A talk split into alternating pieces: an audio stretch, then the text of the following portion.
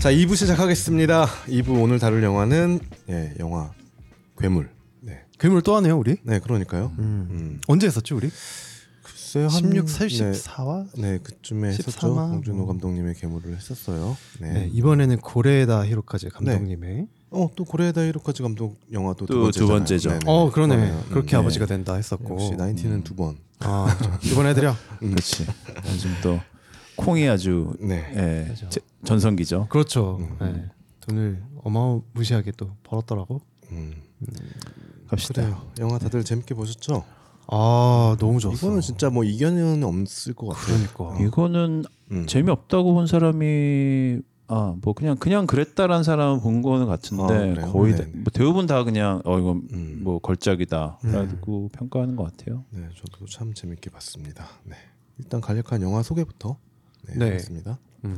이게 굉장히 이제 칸에서부터 네. 화제가 되었던 작품입니다. 네. 일단 올해 칸 영화제에서 각본상을 수상한 작품이죠. 네. 괴물. 가이부츠. 가이부츠. 네. 각본가가 예, 사카모토 유지. 네. 그 이분도 유명하시다면서요? 네. 세카츄. 그렇죠. 세상의 중심에서 사랑을 외치다. 그거예요? 네. 그거보다는 더 유명한 거는 이제 이 사람은 드라마 작가로서 많이 유명한데요. 네, 그래서 드라마 작가요? 혹시 보셨을지 모르겠지만 TVN에서 네. 마더라는 드라마를 했어요. 그게 이제 맞아 아닌가요? 맞아. 화자 브라자. 네. 알겠습니다. 네. 마자를 네. 네. 집필했던 TVN에서 네. 그 리메이크했어요. 이 사람의 그 일본 드라마를 했었고 되게 유명하신 분인데 네. 또 뭐 있냐? 맞아요. 그래도 살아간다라는 작품도 네. 집필을 하셨다고 하고, 그러니까 드라마 작가로서 굉장히 좀 명성이 있는 그런 작가님. 이라고 보고 있고 최고의 네. 이혼 뭐 이런 것 최고의 이혼도 네 있죠. 네. 우리나라에서 또 리메이크 했었잖아요. 네 맞아요. 유명한 작품인 거는 알고 있어. 네. 되게 많이 하셨구나. 네. 우리나라 따지면 뭐 김은희 생각보다 손석구 배우가 둘 다 나왔네요. 마더 그러네. 나왔고. 마더랑 최고의 이혼에도 나왔거든요. 손석구 배우가. 네 일본에서도 유명하신. 전 세계적으로 유명하신 배우. 일본에서는 알아주는 그 작가. 근데 이게 이 화제가 될 수밖에 없는 게 네. 그 고레다 히로카즈 감독님은 뭐 명실공히 그쵸, 글로벌한 네. 명장으로 보실 수 있는데 네. 거기다 류이치 사카모토 류이치 음악 감독님까지 합세를 하셨고 아마 보신 분들은 이 그 음악 아쿠아 그 피아노 선율을 잊을 수 없을 거예요. 거기다가 이제 사카모토 유지 센세이까지 합세를 한 그런 엄청난 이들이 모두 합쳐가지고 이 작품을 제작을 했습니다. 네. 고레다 히로카즈 감독님 작품 중에 환상의 빛 이후로는 각본이 따로 붙은 작품이 처음이래요. 이게. 그 동안은 본인이 집필하셨고. 그것도 있지 않았나? 바닷마을 다이어리? 아니요. 그것도 본인이 한 거예요. 본인이? 네. 근데 이제 이걸 만드시면서 이번에 내가 만들면 각본가는 꼭 이 사람이었으면 좋겠다고 한 게 사카모토 유지였어요. 네. 지정을 하신? 네. 그 전부터 계속 내가 만약에 각본을 안 쓰고 누군가에게 부탁을 할 거라면 이 사람에게 할 거다. 그러셨구나. 그렇네요. 네. 그리고 배우진으로는 안도 사쿠라 배우님. 사실 이분 빼곤 다 그냥 신인 아니야? 아니에요. 그러니까 신인은 아니겠지만 우리한테. 네, 그렇죠. 안도 사쿠라는 아마 많이 나왔죠. 예, 고레다 히로카즈의 원픽. 네. 네. 어느 가족에 나왔던 그러니까 엄마 역할이 네. 맞지. 그리고 백엔의 사랑. 네. 또 나왔고. 그래서 또 엄청난 연기를 보여주셨던. 그런 배우분입니다. 그 안도 사쿠라 저기 어느 가족에서 보면 그 취조실 장면이 그게 너무 명장면이죠. 진짜 엄청난 네네. 명장면인데 저도 거기서 처음 봤는데 이분 연기가 진짜 연기를 많이는 못 봤는데 이분 진짜 약간 생활 연기와 뭔가 좀 그런 약간 농밀한 느낌이 있어. 아 어느 가족에서 좀. 그러니까 섹시한 장면은 굳이 안 보여주더라도 약간 그 느낌이 확 나. 있어요. 있어. 맞아요. 그리고 나가야마 에이타 요 분이 나오셨는데 저는 이분을 그 예전에 이제 노다메 칸타빌레. 아 맞아요. 네, 그 드라마에서 나옵니다. 봤어요. 누구야? 네. 선생님, 호리 선생님 역할. 아, 선생님. 아 노담에 나오셨던 분이구나. 한참 이제 어렸을 때 파릇파릇할 때 나왔는데 그 저는 그 똑같은 역할을 우리나라에서 리메이크했을 때 그 고경표 배우가 맡으셨었거든요. 그래서 뭔가 이미지가 조금 비슷한 느낌이 있어요. 고경표. 네. 귀가 상당히 이렇게 좀 매력적으로 생기셨죠. 그렇죠. 약간 원숭이기라고 해야 되나? 맞아요. 거기서 약간 깨발랄한 순둥순둥한 그런 역할로 나왔어가지고 그게 이 배우는 이제 이 각본가 사카모토 유지의 거의 고정되는 배우. 이 사람이 그래도 사람한다. 네, 이 배우가 벌써 4번이나 출연을 했거든요. 드라마만 영화까지 포함하면은 더 넘기 때문에. 그러게요. 이렇게 성장을 했네요. 저는 되게 이제 초기 때 신인 때 거의 본 거니까. 그 밖에는 이 주연에 해당하는 이 남자 이 2명. 난 얘네도 그 전에 나왔던 애들인 줄 알았는데 너무 잘하지 않아요? 아니 이따 하려고 했는데 사실 애들을 너무 잘 뽑는 거. 난 그냥 전에 나왔던 애가 또 나온 줄 알았거든. 그렇게 아버지가 된다에 나왔던 걔 아니야? 난 보면서 똑같이 생겼어. 그래갖고 보니까 아니더만. 그쵸. 그 몇년 전이니까 이미 아역을 되게 잘 뽑는 것 같아. 그리고 본인이 디렉션을 너무 잘 주시는 것 같아요. 사실 아이가 연기하기라는 게 되게 쉽지는 않잖아요. 근데 감독님께서 되게 그 환경을 잘 만들어 주시고 그 이제 그 캐릭터의 연기를 뽑아낼 수 있게끔 이렇게 환경을 잘 만들어 주시는 것 같아요. 그래서 쿠로카와 소야, 히가리 히나타 요 분들이 나오셨는데 요 분들이 이번에 또 이제 부산국제영화제 오셔가지고 또 화제가 됐었던 그런 분들입니다. 어떻게 뭐 스토리 바로 들어갈까요? 아 근데 스토리가 굉장히 복잡한데 이게 또 스포 알럿을 해야 될 것 같은데. 스포 이거 이 영화 엄청 좋으니까요. 꼭 가급 적이면이 아니고 이거 꼭 보고 들으세요. 보고 들으십시오. 정말 무조건, 추천드립니다. 무조건 제가 지금 이제 스토리를 이제 스포일러 그냥 없이 아니 스포일러. 지금부터 영화 괴물에 대한 다양하고 강력한 스포일러들이 나올 예정입니다. 영화를 보지 않으신 분께서는 꼭 영화를 관람하신 후에 들으시기를 추천드립니다. 이게 크게 3막이라고 보면 될 것 같습니다. 근데 이 3막으로 나는 구분의 이 중심이 어떤 특정 기간 동안에 그 각각 다른 사람의 어떤 시점으로 그 기간 동안의 그 경험을 이렇게 각각의 한막으로 이렇게 구분해서 본다고 보시면 될 것 같고 1막의 주인공은 사오리입니다. 안도 사쿠라. 안도 사쿠라 배우가 맡은 사오리이고 이 사오리는 싱글맘이에요. 이제 남편이 죽음으로 잃은 것 같죠. 죽음으로 인해서 가다가 아마 그 저 럭비 선수 출신으로 짐작이 되는 그런 남편이 있었는데 지금은 이제 초등학교 5학년의 아들과 단둘이 살고 있습니다.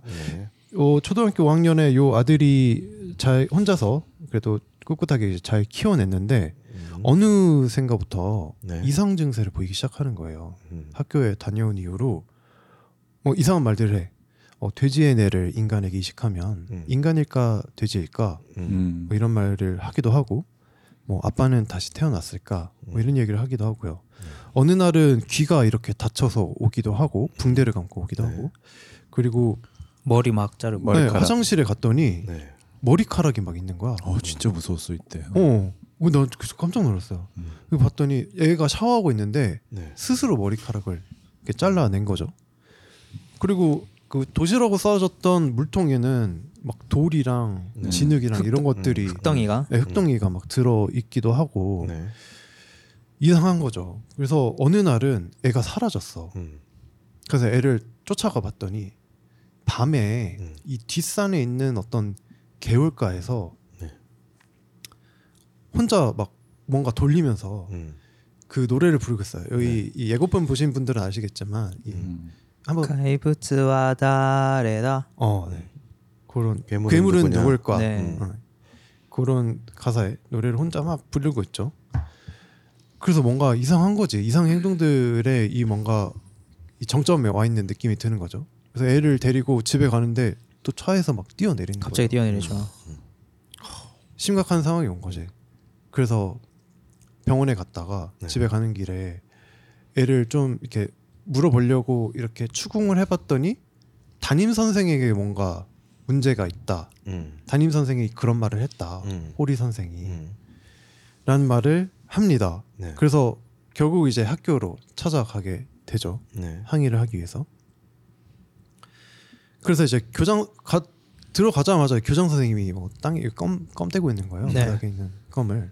그래서 교장 선생님한테 자초지종을 이야기를 해요. 네. 그래도 교장 선생님은 뭔가를 해결해 주실 거 아니야. 그렇지. 그래가지고 호리 선생님이란 분이 아이를 때리기도 했고 폭행의 자국도 있고 아이에게 이상한 말을 해서 수치심을 유발하고 그랬다라고 했는데 알겠다고 하더니 교장 선생님 빠지고 다른 선생 막 교감, 뭐 교무주임 뭐 이런 사람들이 와가지고 네. 그리고 자기 담임도 아니고 다른 반 담임, 2학년 때 담임 뭐 이런 사람들이 와가지고 아 뭐 저희한테 얘기하시죠 이러면서 또 다시 이거를 받아 적는 거예요. 그리고 이상하게 네. 돌아가죠. 네. 이상하게 네. 판이 이상하게 네. 돌아가는 거죠. 그래서 다음에 한번 다시 또 찾아가게 돼요. 네. 그랬더니 이제 이제 담임을 데려왔어요. 그때는. 그래가지고 되게 이상한 그때 약간 넋이 나간 느낌으로 사람들이 뭔가 글을 그냥 외우듯이 죄송합니다. 다음부터 이런 일이 없도록 주의하겠습니다라는 이야기를 네. 되게 기계처럼 그냥 읊조리듯이 네. 하는 거예요. 아, 그 장면 난 되게 섬뜩하더라고. 난 솔직히 그 장면 진짜 무슨 공포 영화 같은 느낌. 근데 이제 사월이는 그런 얘기를 듣고 싶어서 간 게 아니라 자초지종을 알고 싶고 그쵸. 뭔가 조치를 취해주기를 바라고 아이에게도 뭔가 납득할 만한 뭔가를 설명해주기를 바라고만 사과를 하기를 바라는 건데 그렇죠. 문제가 있었다면 문제가 정확히 뭐고 원인과 결과를 알고 싶을 텐데 거기에 대해서 잘못한 사람이 있으면 어쨌든 사과를 난 사과를 받아야겠다. 네. 뭐 처벌은 나중에 문제고, 근데 뭐 저희가 알아서 하기로 하고, 뭐 저희가 적절한 처벌을 하도록 하겠습니다. 죄송합니다. 상황 설명을 하는데 뭐 이러면서 그냥 계속 같은 말만 앵무새처럼 반복해요, 전부 다. 호리 선생의 팔이 그 미나토의 코에 접촉을 하게 되어서 그 때렸다는 말인데 그걸 되게 이상하게 변형해가지고 막 설명을 했잖아요. 뭐 이런 식이에요. 네. 네. 그래서 답답해진 사오리가 막 깽판이라고 하기 애매하고 막 난리를 쳐요. 그렇죠. 소리 지르고 집어 던지고 뭐 진상 부모가 되는 순간이죠 이제 네. 여기서부터. 그래서 이런 말합니다. 당신들에게 인간들의 마음이 있기는 하느냐. 뭐 이런 얘기를 하게 돼요. 인간이냐. 당신 인간입니까? 그랬더니 눈들이 다 죽어 있어라고 얘기를 하죠. 근데 사실 앞에 그 부분하고 좀 맞았던 것 같아요. 그러니까 미나토가 돼지의 뇌를 가지고 있는 사람은 인간인가 돼지인가 그 부분과 또 엄마가 여기서 이제 당신들 인간입니까? 물어보죠. 네. 그리고 그 장면에서 연출을 일부러 디렉션을 그렇게 줬어요. 되게 사람 같지 않게 행동을 해요, 사람들이. 그러다가 이제 계속 이제 학교로 왔다 갔다 하게 돼요. 그러니까 결국 이제 그렇게 하고 무마하게 됐는데 또 아이에게 뭔가 상처가 나서 오고 이러다 보니까 또 와서 이제 호리 선생을 만나게 돼요. 네. 그래서 호리 선생의 얘기를 들었더니 당신 아들 미나토가 이 요리라는 호시카와 요리라는 아이를 괴롭히고 있다라는 사실을 아십니까?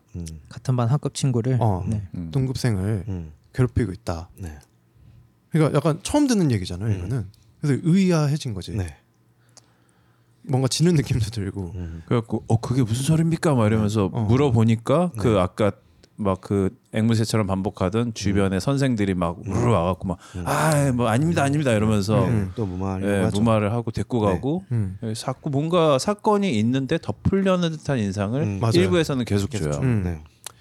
그래서 이 호시카와 요리를 찾아가요. 그 아이를 찾아갔는데 너무 예쁘게 생긴 아이가 이렇게 그냥 천진난만하게 와서 너무 친절해요. 또 엄마한테. 그래서 걔한테 막 물어봤어. 혹시 미나토가 너를 괴롭혔니? 라고 물어봤더니 아니에요. 뭐 미나토는 친구예요. 이렇게 얘기를 하면서 네. 그 아이의 이제 그 아이한테 증언을 받게 됩니다. 학교에서 결국 네. 얘가 미나토가 뭐 어떻게 했니? 뭐 물어봐요. 선생님들이랑 이렇게 같이 있는. 네. 그 뭐라 해야 교장실 같은 데서 네.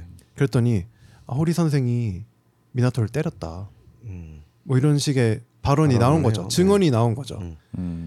그러므로부터 이제 이 호리 선생이 결국에는 학부모 총회를 학부모 총회 앞에서 네. 그렇죠. 공개 사과를 하는 공식적으로 사과하는 네. 학교 측에서 그러니까 그 호리 선생 대표로 사과를 하는 고 이 장이 열린 거죠. 네. 그래서 그런 일이 일어납니다. 그런데 그렇게 있는데 어느 날 미나토가 또 다쳤다라는 얘기를 듣고 다시 사오리가 학교로 찾아와요. 네. 그 전까지는 이제 다 끝났구나. 호리 선생이 문제였던 선생이 없어졌으니까 다 끝났구나 싶었는데 뭔가 또 일이 발생한 거죠. 그래서 학교로 왔더니 미나토가 또 없어졌어. 그런데 그 또 교장실에 있는데 무슨 뿌뿌 소리가 들리면서 다시 미나토를 찾아서 집으로 가는 일이 발생을 하고 네. 그 다음 날 태풍이 이제 몰아치는 날이 와요. 네. 태풍이 몰아쳐서 자고 일어났는데 태풍이 엄청 심하게 와 있는데 그 미나토의 방에 가보니까 미나토가 사라진 거지. 그리고 창문이 열려 있는데 창문 밖으로 어떤 남자가 미나토!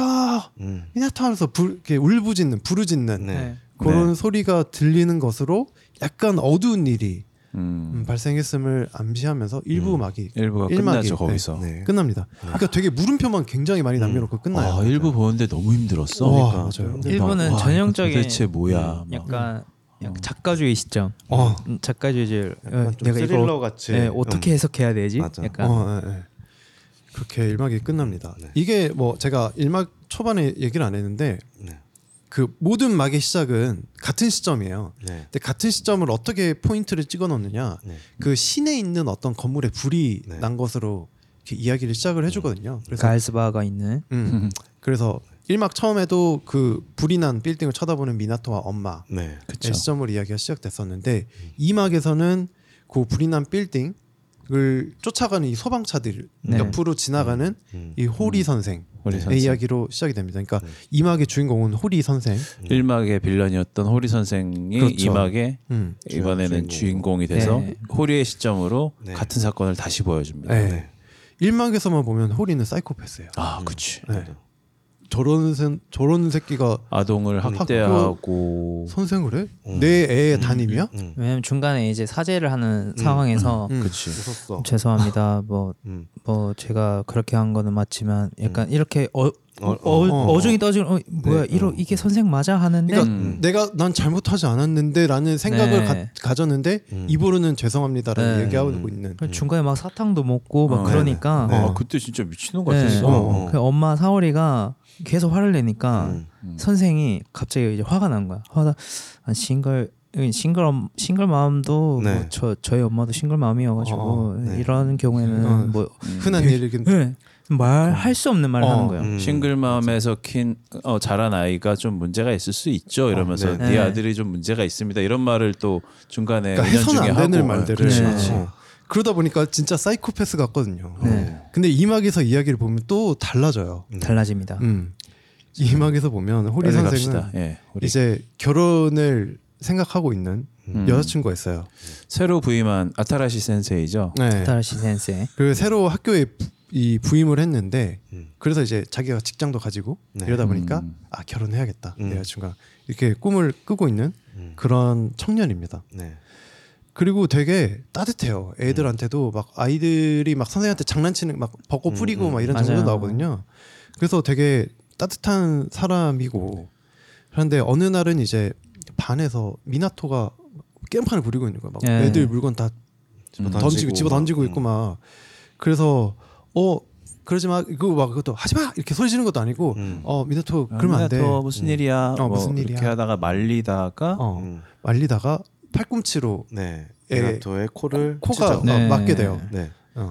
그래가지고 코피가 나는 일이 발생을 하기도 하죠. 그리고 그러다 보니까 이걸로 인해서 이제 미나토를 폭행했다라는 혐의가 그쵸. 생겨가지고 이것과 함께 아이들의 어떤 유언비어들이 또 막 자기 자신에게 뒤덮이게 돼요. 네, 그렇죠. 애한테 돼지의 뇌를 이식한 괴물이다. 뭐 이런 말을 했다라는 이야기를 오명을 뒤집어 쓰고 결국은 이제 학교에서 쫓아나게 됩니다. 아까 네. 그 일부에서 보여줬던 그런 공개 사과까지 하고 쫓아나게 되죠. 쫓겨나게 되죠. 막 이게 지역 신문에까지 나오고 맞아요. 어떤 기자들이 와서 네. 집 앞에서 잠깐 인터뷰 좀 할 수 있을까요? 네. 할 정도로 이 지역에서 되게 안 좋은 이미지로 이게 돼버린 거예요. 그러다 보니까 이제 여자친구도 버리고 네. 그를 버리고 떠나가게 되죠. 이 호리는 되게 억울해요. 왜냐면 그렇죠. 자기는 아이들한테 그렇게 못된 말을 한 적도 없고 네. 아이들을 사실 뭐 일부러 이렇게 폭행한 적도 없고 그런 실수로 인한 어떤 터치만 있었을 뿐인데 그 해명할 기회를 안 주는 거예요. 선생들이 우리가 그냥 다 알아서 수습할게요 하면서 네. 너는 뒤에 빠져 있어. 네. 근데 이게 수습도 안 되고 오히려 일이 더 커지는 거야. 네. 그러다 보니까 이제 자기가 이렇게 억울한 상황까지 됐는데 거기에 엎친 데 덮친 격으로 애들이 만들어놓은 이 유언비어 때문에 뭐 호리 선생이 애들을 때리고 다닌다, 반에서 애들한테 폭력적으로 걸스바를 다닌다, 걸스바를 다닌다라는 소문까지 돌 정도로 그러니까 애들 약간 이런 것 같아. 선생이 만만하니까 그리고 착하고 너무 순둥하고 하니까 그렇게 그냥 없는 말들을 그냥 지어내서 그쵸. 그렇게 던져 놓게 된 거죠. 네. 그래서 너무 억울해지니까 학교로 찾아와요.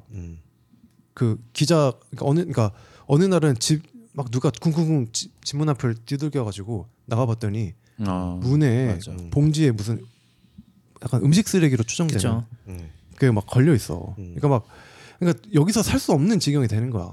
그래서 너무 억울해서 학교로 찾아와요 미나토한테. 네. 그래서 미나토를 찾아서 이야기를 좀 하고 싶은데 왜 나한테 왜 그랬어? 그랬더니 미나토가 죄송합니다 라는 말만 하고 도망가다가 미나토는 또 거기서 사고가 나고 그래서 이제 1막에서 이제 사오리가 찾아왔던 네. 그런 일이 전개가 됐던 거죠. 네. 막 그럼으로써 이제 호리도 너무 답답해져서 이제 이 지방을 떠나는 네. 그런 상황이 됐는데 그 자기 짐을 챙기다가 어느 날 그 노트를 하나 발견해요. 네. 근데 그 노트가 뭐냐면 이제 학생들 글짓기 수업 시간이 있었는데 네. 그 수업 시간에 요리가 쓴 글이에요. 네. 아까 그 굉장히 귀엽다고 했던 그 요리가 그 자기 이름과 미나토의 이름을 성과 이름 정자까지 이렇게 네. 약간 초성 네. 세로 드립하는 네. 느낌으로 네. 글짓기를 한 거예요. 그러다 보니까 이게 문법에 안 맞아서 근데 글자를 반대로 적었어요. 좌우 반대로 반대로 적었어. 우리나라 글자를 반대로 적은 거죠. 이게 왜 나왔냐면 그 전에 힌트가 뭐였냐면 여자친구가 이제 호리 선생을 보고 너는 네. 참 기막힌 특이한 취미가 있어. 맞아. 옷자 보고 막 그런 거 이제 막 알려주고 막 네. 그런 게 너 좀 사이코 같아. 그러니까 네네. 직업병이지. 네. 직업병이야. 그런 말을 했었고 네. 또 그 일부에서 그 엄마가 안도 사쿠라 배우가 그 요리집에 찾아갔을 때 요리가 미나토가 감기가 걸렸다 그래서 이렇게 편지를 쓰는데 맞아요. 글자를 거꾸로 써요. 글자를 거꾸로 쭉 네. 쓰니까. 네네네네. 그래서 그런 거를 이제 복선으로 깔아놓은 거죠. 그래서 선생이 발견을 하고 네. 발견을 하고 거꾸로 썼어 이러면서 하나씩 동그라미를 쳐보니까 쓴 거마다 치고 제대로 썼더니 거기에 써 있는 글자가 뭐였죠? 요리랑 그 미나토의 이름을 쭉쭉쭉 이렇게 써놨죠. 그래서 알게 됩니다. 그러니까 네. 이 둘은 어떤 괴롭힘과 괴롭힘 당하는 학생의 관계가 아니라 둘이 너무나 친한 친구였구나 라는 걸 깨닫고 미나토한테 너무 미안한 거야. 그 자기가 쫓아가서 그렇게 추궁했던 것들이 그래서 미나토 집을 찾아가서 폭풍우를 뚫고 가서 그 열려져 있는 창문 밖으로 창문 밖에서 미나토 이름을 울부짖어요. 네. 미나토 미안하다. 넌 뭐 요리랑 친구였던 거였어. 그래서 막 했는데 이제 그 소리를 1막 마지막에 네. 사오리가 들었던 거였죠. 네. 그렇죠. 네. 그래서 사오리가 미나토를 찾기 위해서 나왔다가 자신의 아이를 가해했다고 생각했던 그 선생과 함께 네. 미나토를 찾아 나서요.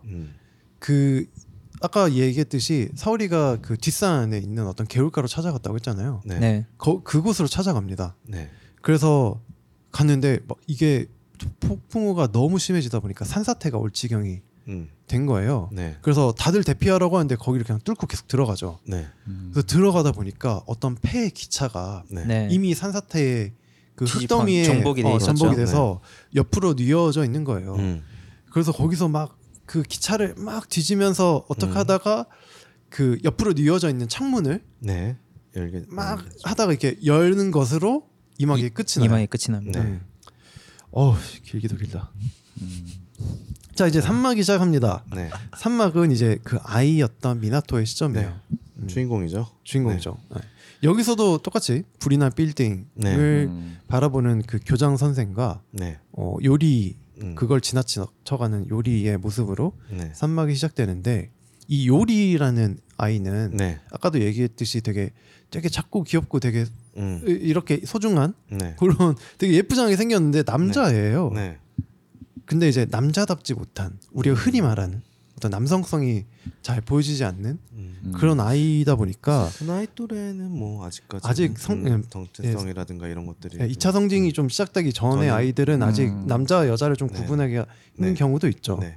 동급생 남자애들한테 그래서 약간 괴롭힘을 당하고 있어요. 네, 남자답지 못하다는 네, 이유로 네. 네. 네. 괴롭힘을 당하죠. 그래서 약간 왕따야. 네. 네. 이지메를 외계인이라고 취급받고 네, 외계인이라고 하고 이거를 그 이지메를 당하는 애인데 우리가 그 어떤 왕따의 속성을 알고 있겠지만 왕따랑 말하는 순간 말하는 애도 왕따가 되거든요. 맞아요. 그러다 보니까 미나토도 네. 얘랑 섞이면은 자기 일상이 피곤해질 것 같은 거죠. 그래서 피하고 있는데 어느 날 그 호리 선생이 와서 미나토한테 이거 음악실에 갖다 놔. 그래서 이거랑 이거 그래서 요리랑 미나토한테 짐을 주고 정리하는 일을 시키게 돼요. 그래서 그 음악실에 가서 네. 정리를 하다가 이야기를 좀 나누게 되죠. 네. 과자도 얻어먹고. 네. 과자도 네. 얻어먹고. 그리고 과자가 머리에 묻었나? 그래서 머리 이렇게 한번 네네. 털어주는 네네네. 그 일이 발생을 하는데 네. 그런 얘기를 합니다. 그 나 너랑 친구해도 돼? 그랬더니 이제 남들 없을 때는 친구들 모르게 친구를 하자. 다른 애들 모르게. 남들 있을 때는 말 걸지 마. 말 걸지 마. 얘기를 하면서 그렇게 되죠. 그러고 나서 집에 와서 이제 자신의 머리를 자르는 네. 일이 발생했던 게 그 때문이었던 거였어요. 그리고 어느 날은 뭐 그런 일도 발생을 해요. 그 요리가 이제 괴롭힘을 당하는 아이인데 그 책상에다가 애들이 막 쓰레기를 막 이렇게 버리는 네. 거야. 수북히 쌓아놓고. 근데 그 뭐 몰카래. 네. 야 너도 해. 미나토 와서 이거 같이 해. 해서 같이 했는데 그 요리 책상이었던 거죠. 그렇죠. 그 요리가 와서 그걸 보고 막 약간 실망하는 느낌이 들자 이 미나토도 약간 내심 이 상황이 너무 짜증나고 화가 난 거야. 그래서 그 학교 뒤에 있던 막 물건들 다 뒤집어 엎고 막 자기 네. 가방을 막 다 뒤집어 까고 그런 일이 발생했었던 거였어요. 네. 아 그게 좀 더 부가 설명드리면 이제 요리가 반응이 없었어요. 왕따를 하는 애들은 그게 좀 슬퍼해야 되고 기분 안 좋아져야 되는데 맞아. 그냥 무덤덤하게 그냥 치우고 하니까. 이제 왕따를 하는 입장에선 야 재미가 없잖아 이거 몰카라고 너 왜 그래 하는데 거기에서 더 이제 가해하려고 하는 시점에서 이제 미나토가 그걸 방해하고자 주의를 이제 자기로 시선을 끈 거죠. 아, 네 그런 거죠. 네 그래서 이 미안한 마음이 굉장히 많이 있는 상황에서 이 귀갓길에 같이 어떻게 하다가 동행하는 일이 일어나면서 둘이 이제 완전히 그 친한 친구 사이로 친한 친구야. 네. 되게 돼요. 그래서 뭐 방과 후에는 그 뒷산에 있는 어떤 개울가에 가서 놀기도 하고 자기들만의 아지트. 네, 자기들만의 아지트를 만들었어요. 그래서 네. 게울가를 이렇게 산에 있는 게울가에 이 터널이 있는데 그 터널을 지나면 폐 기차 요 칸이 하나 있어요. 거기가 이제 자기들의 아지트가 네. 된 거죠. 네. 그래서 뭐 거기서 카드놀이 이 뭐라지 머리에 대고 그게 이제 둘만의 이제 놀이는 카이부스와다 레다를 하는 거죠. 네. 맞아요. 네. 네. 이마에다가 뭐 단어 이렇게 네. 붙여놓고 동물을 올려놓고 서로 유추하는 네. 상대방만 볼 수 있게 네. 네. 얘기하면서 맞추는 거잖아요. 맞아요. 네. 네. 네. 그런 놀이를 하기도 하고 네. 되게 많은 이야기를 합니다. 뭐 돼지의 내가 인간의 기식이 되면 돼지일까 인간일까 이게 여기서 나온 얘기죠. 네. 근데 이게 이제 뭐 2막에서 보면 네. 사실은 요리 아빠가 그렇죠. 요리한테 하는 이 요리 맞아. 이 귀엽고 요 소중한 이 약간 여성스러운 꼬마 아이는 집안에서 엄청 학대를 당하고 있는 네. 네. 상황이에요. 네, 그래서 아마도 아버지는 여기도 싱글 파더죠. 싱글 파더 같은데 네. 애를 굉장히 학대하고 남성적인 것과 뭔가 보여지는 것을 중요하는 그런 캐릭터인데 네. 자기 아들이 남자답지 못하니까 또 이렇게 뭐 학대하고 맨날 술만 먹고 약간 이런 캐릭터입니다. 이 새끼 네. 약간 반 깡패예요. 어, 그치, 네. 그치. 아, 사실 반건달. 이 배우 좀 나름 여기저기 나오는 배우지. 네. 약간 AV 그 약간 생긴 게 그쪽이 나 거기서 좀 그 오그라이나랑 같이 본 것 같기도 하고. 그 거기 나왔어요. 그 뭐지? 저기 지금 만나러 갑니다. 아, 네, 맞아요. 지금 만나러 갑니다. 아, 거기서 남주로 나왔는데 남주였어? 남주. 맞아요, 남주였어. 아, 진짜 얘가? 그러죠. 아니, 이렇게 깡패지 생긴 새끼가 이렇게 남자 주인공을 하지 싶었거든요. 근데 그 여배우랑 결혼도 했어요. 근데 그 여배우분이 돌아가셨어요. 최근에. 아이고, 그랬고. 빠지겠습니다. 아, 네. 죄송합니다. 네. 아무튼 그 아까 뭐 그 3막인가 시작할 때 그 교장선생님하고 교장선생님이 다리 위에서 네. 있었고 네, 그 요리가 지나가면서 라이터를 떨어뜨리죠. 네. 아, 맞아. 그것도 있었고. 그 흔히 요리에서 요리할 때 쓰는 라이터. 네. 요리가 요리할 때 토치랑 같이 있는 그런 라이터를 떨어뜨리는데 그러니까 직접적으로는 뭐 직접적으로 나오진 않지만 어쨌든 그 불이 네네. 났던 빌딩에 걸스바가 있는데 네. 아빠가 거기 가는 게 거기서 살았나 보지. 거기서 사니까 그게 싫어가지고 불을 질렀다라는 정황이 네. 유력하죠. 네. 네. 그런 것처럼 보여지게 만들어놨죠. 네, 네. 그것도 확실치 않아요. 네. 네. 직접적으로는 뭐 줄거리 빨리 언급하는 게 아니라 네. 마무리합시다. 네. 네.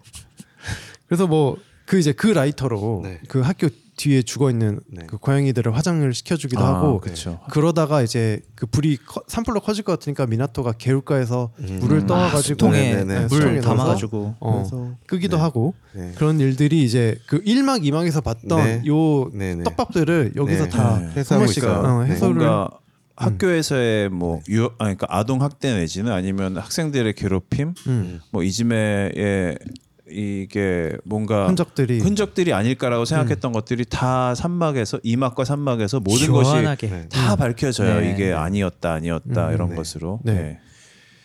그렇습니다. 네. 네. 그러고 나서 마지막 결말이 그 태풍이 오는 날. 사실 이 요리하고 미나토가 둘이 우리 요거는 줄거리에서 하지 말죠. 예. 네. 아, 하지 말죠. 예. 그러니까 요리하고 미나토의 우정을 쌓아가던 그 비밀 창고에서 비밀 기지에서 이런저런 얘기를 하다가 요리가 그런 얘기를 해요. 빅크런치에 대해서 얘기를 합니다. 네. 네. 그래서 빅크런치도 나름 중요한 중요한 이야기죠. 네. 중요한 그러니까 소재로 등장을 하는데 뭐 자세히는 안 나와요. 근데 뭐 빅크런치가 뭐 뭔지 찾아보시고 빅뱅의 뭐 반대 개념이고 뭐 에너지가 뭐 다 되면은 뭐 이게 뭐 쪼그라들면서 시간이 반대로 흐르고 뭐 이런 개념인데 아무튼 그런 소고기 덮밥이 소가 되고 네. 그렇죠. 네. 네. 그런 얘기들을 나누면서 태풍이 커다란 태풍이 오고 있을 때 아 근데 요 얘기는 해야 될 것 같아. 뭐 그러니까 미나토가 그동안 약간 삐뚤은 행동을 보이고 뭔가 이렇게 그 엄마가 되게 궁금해할 만한 이렇게 그런 행동들을 보였던 건 사실은 이 미나토 그리고 이 요리의 관계가 일반 이제 우정의 관계를 좀 넘어선 어떤 그 애정의 관계였던 거예요. 그러니까 그러니까 미나토에게 주어지는 어떤 그 아빠가 럭비 선수였기도 하고 네. 굉장히 여자를 밝히다가 네. 사실 바람피다가 돌아가신 거기도 하고 네. 그거를 다 알고 있는데 그 엄마는 그러니까 엄마 사오리는 네. 이 미나토에게 너는 아빠처럼만 이렇게 크면 돼. 너는 평범하게만 행복하게 결혼해서 너의 가족을 꾸리는 게 엄마의 소원이야. 라는 어떤 그런 것도 있고 호리 선생도 아 남자답게 행동해야 된다라는 네. 식의 어떤 그 사실 흔히 할 수 있는 말이죠. 네. 그게 네. 어떻게 보면 그거를 뭐 누군가 폭력이라고 생각하지도 않고 네. 그렇게 해왔지만 그 미나토가 생각했을 때 자기가 요리한테 품고 있는 마음은 단순히 이 우정의 그렇죠. 관계가 아닌 네. 사랑을 하고 있는 거죠. 한마디로 정체성의 혼란을 그렇죠. 겪고 있는 네. 거죠. 성정체성에 네. 대한 혼란을 겪고 있는 네. 네. 요리는 이미 네. 그거를 이미 겪었고 네. 그렇기 때문에 아버지가 넌 돼지의 뇌를 이식한 그 아이다. 넌 괴물이야. 괴물이다. 라는 식으로 학대를 해왔던 거였고요. 맞아요. 그래서 이제 둘이 네. 그 폭풍우가 몰아치던 날 네. 그러니까 아 이것도 해야겠네. 그 어느 날 그래서 네. 그 학교에서 그 호리 선생이 찾아왔던 날 네. 미나토가 교장 선생과 그 이야기를 나누는 네. 일이 발생을 해요. 네. 그런 말을 합니다. 이 사실 내가 호리 선생에 대한 거짓말을 했습니다. 네. 라고 이야기하다가 내가 진실을 그러니까 나는 행복할 수 라는 네. 이야기를 하니 네. 교장 선생이 이제 누구나 가질 수 있는 것이 행복이다. 네. 소수만 행복할 수 있다면 그거는 행복이 아니란다. 이야기를 하고 네. 그 소리의 정체였던 이 홀은 이거를 너의 네가 할 수 없는 말을 네. 여기다가 뱉어내듯이 한번 불어보렴 하면서 그 홀은을 부르죠. 임금니기는 당나귀 느낌으로. 예. 나도 거짓말했어 라고 또 얘기하죠. 아, 나도 네. 거짓말을 있단다 라고 해서 얘기를 하고 그리고 나서 이제 그 다음날 폭풍과 몰아치는 그날 창문이 열려졌던 그날 네. 요리의 집에 찾아갔던 거였죠. 미야토가. 그렇죠. 네. 그래서 요리 그 학대를 당해서 몸에 멍자국이 막 자욱히 있던 그 요리를 욕조에서 꺼내서 둘만의 아지트로 도망을 네. 가요. 네. 네. 피신을 가고 피신을 네. 갔다가 이 태풍 커다란 태풍이 몰려오는 것 아 이것이 빅크런치의 징조야 이러면서 우리 이 그러니까 사실상 그들이 볼 때는 세계의 종말인 거죠. 세계의 그쵸. 종말의 순간에 우리 같이 있자 라고 하면서 사실 이게 영화의 마지막 장면이고 그 뒤에 뭐 에필로그가 나오긴 하는데 그 얘기는 네 이야기를 하면서 또 네 아 주거리 언제까지 할 거야 뭐 혼자 야 너 혼자 다 해먹냐 야 뭐 여기 다 해놓으면 우리 나중에 끝나면 뭐 하라고 지금 40분 됐어 40분 내가 이 얘기 그 둘의 관계 이런 얘기 나중에 하자고 넘어가죠 이랬는데 혼자 막 아니 근데 이거 스토리에서 굉장히 중요한 부분이잖아 아니 중요한데 이따 하면 되잖아 줄거리를 뭐 혼자 다 해주고 알겠습니다 여기까지 하겠습니다 네 여기까지입니다 네.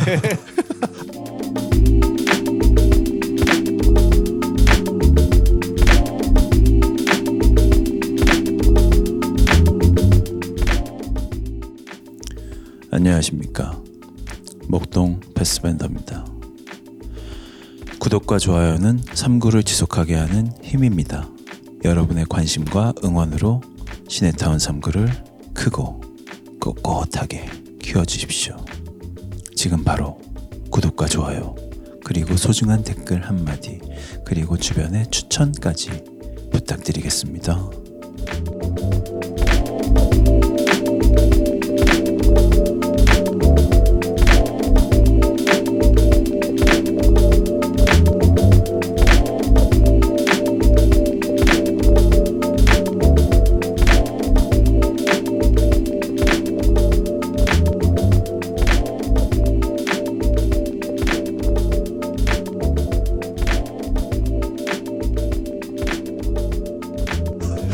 이렇게 관점이 다르면은 네. 쉽지 않다. 네. 아, 맞아요. 네. 어려워요.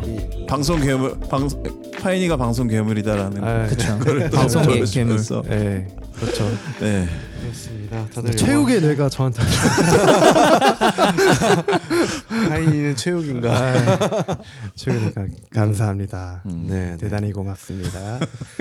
알겠습니다. 네, 오늘 뭐 게스트이신 오단무트님 영화 어떻게 보셨는지.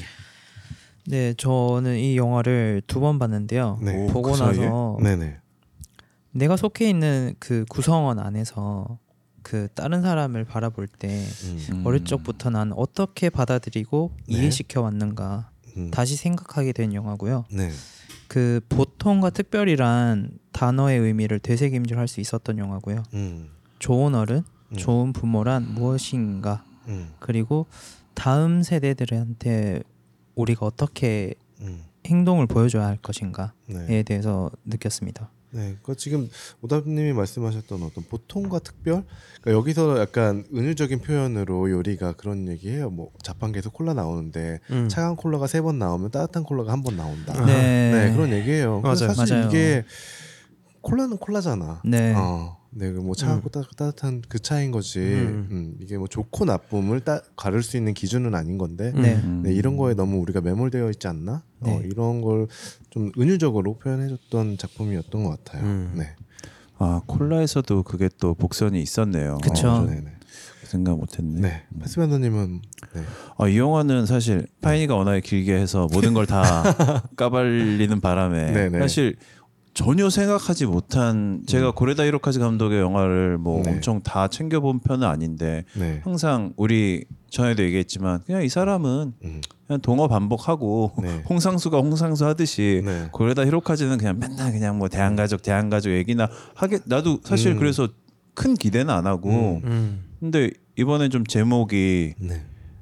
기존 작법하고 다르게 그냥 괴물 이러고 약간은 다르겠지라고 생각하고 보기 시작했는데 갑자기 막 처음에는 약간 공포 뭐야 나 되게 힘들었어 처음에 사실 보면서 너무 무서운 거야 갑자기 막 미나토가 뭐 이상한 사고를 칠 것 같고 그 1막에서 그 미나토가 사라졌을 때 하고 그 전에 그 다쳤다고 했을 때 뭐 그 보건실에서나 이런 장면들이 너무 무서운 거야 갑자기 어떻게 될 것 같다라는 그런 장면들을 계속 그런 암시를 주면서 가다가 그게 뭐 2막에서 달라지고 3막에서 달라지면서 이게 잠깐만 그 둘이 그 비밀 기지에 있을 때 약간 이 구도가 좀 위험한데 이건 이러고 있는데 진짜 그 구도로 찍더라고 그래갖고 네. 야 이 지금 5학년짜리를 갖고 지금 이걸 찍는다고 반사판 겁나 돼가지고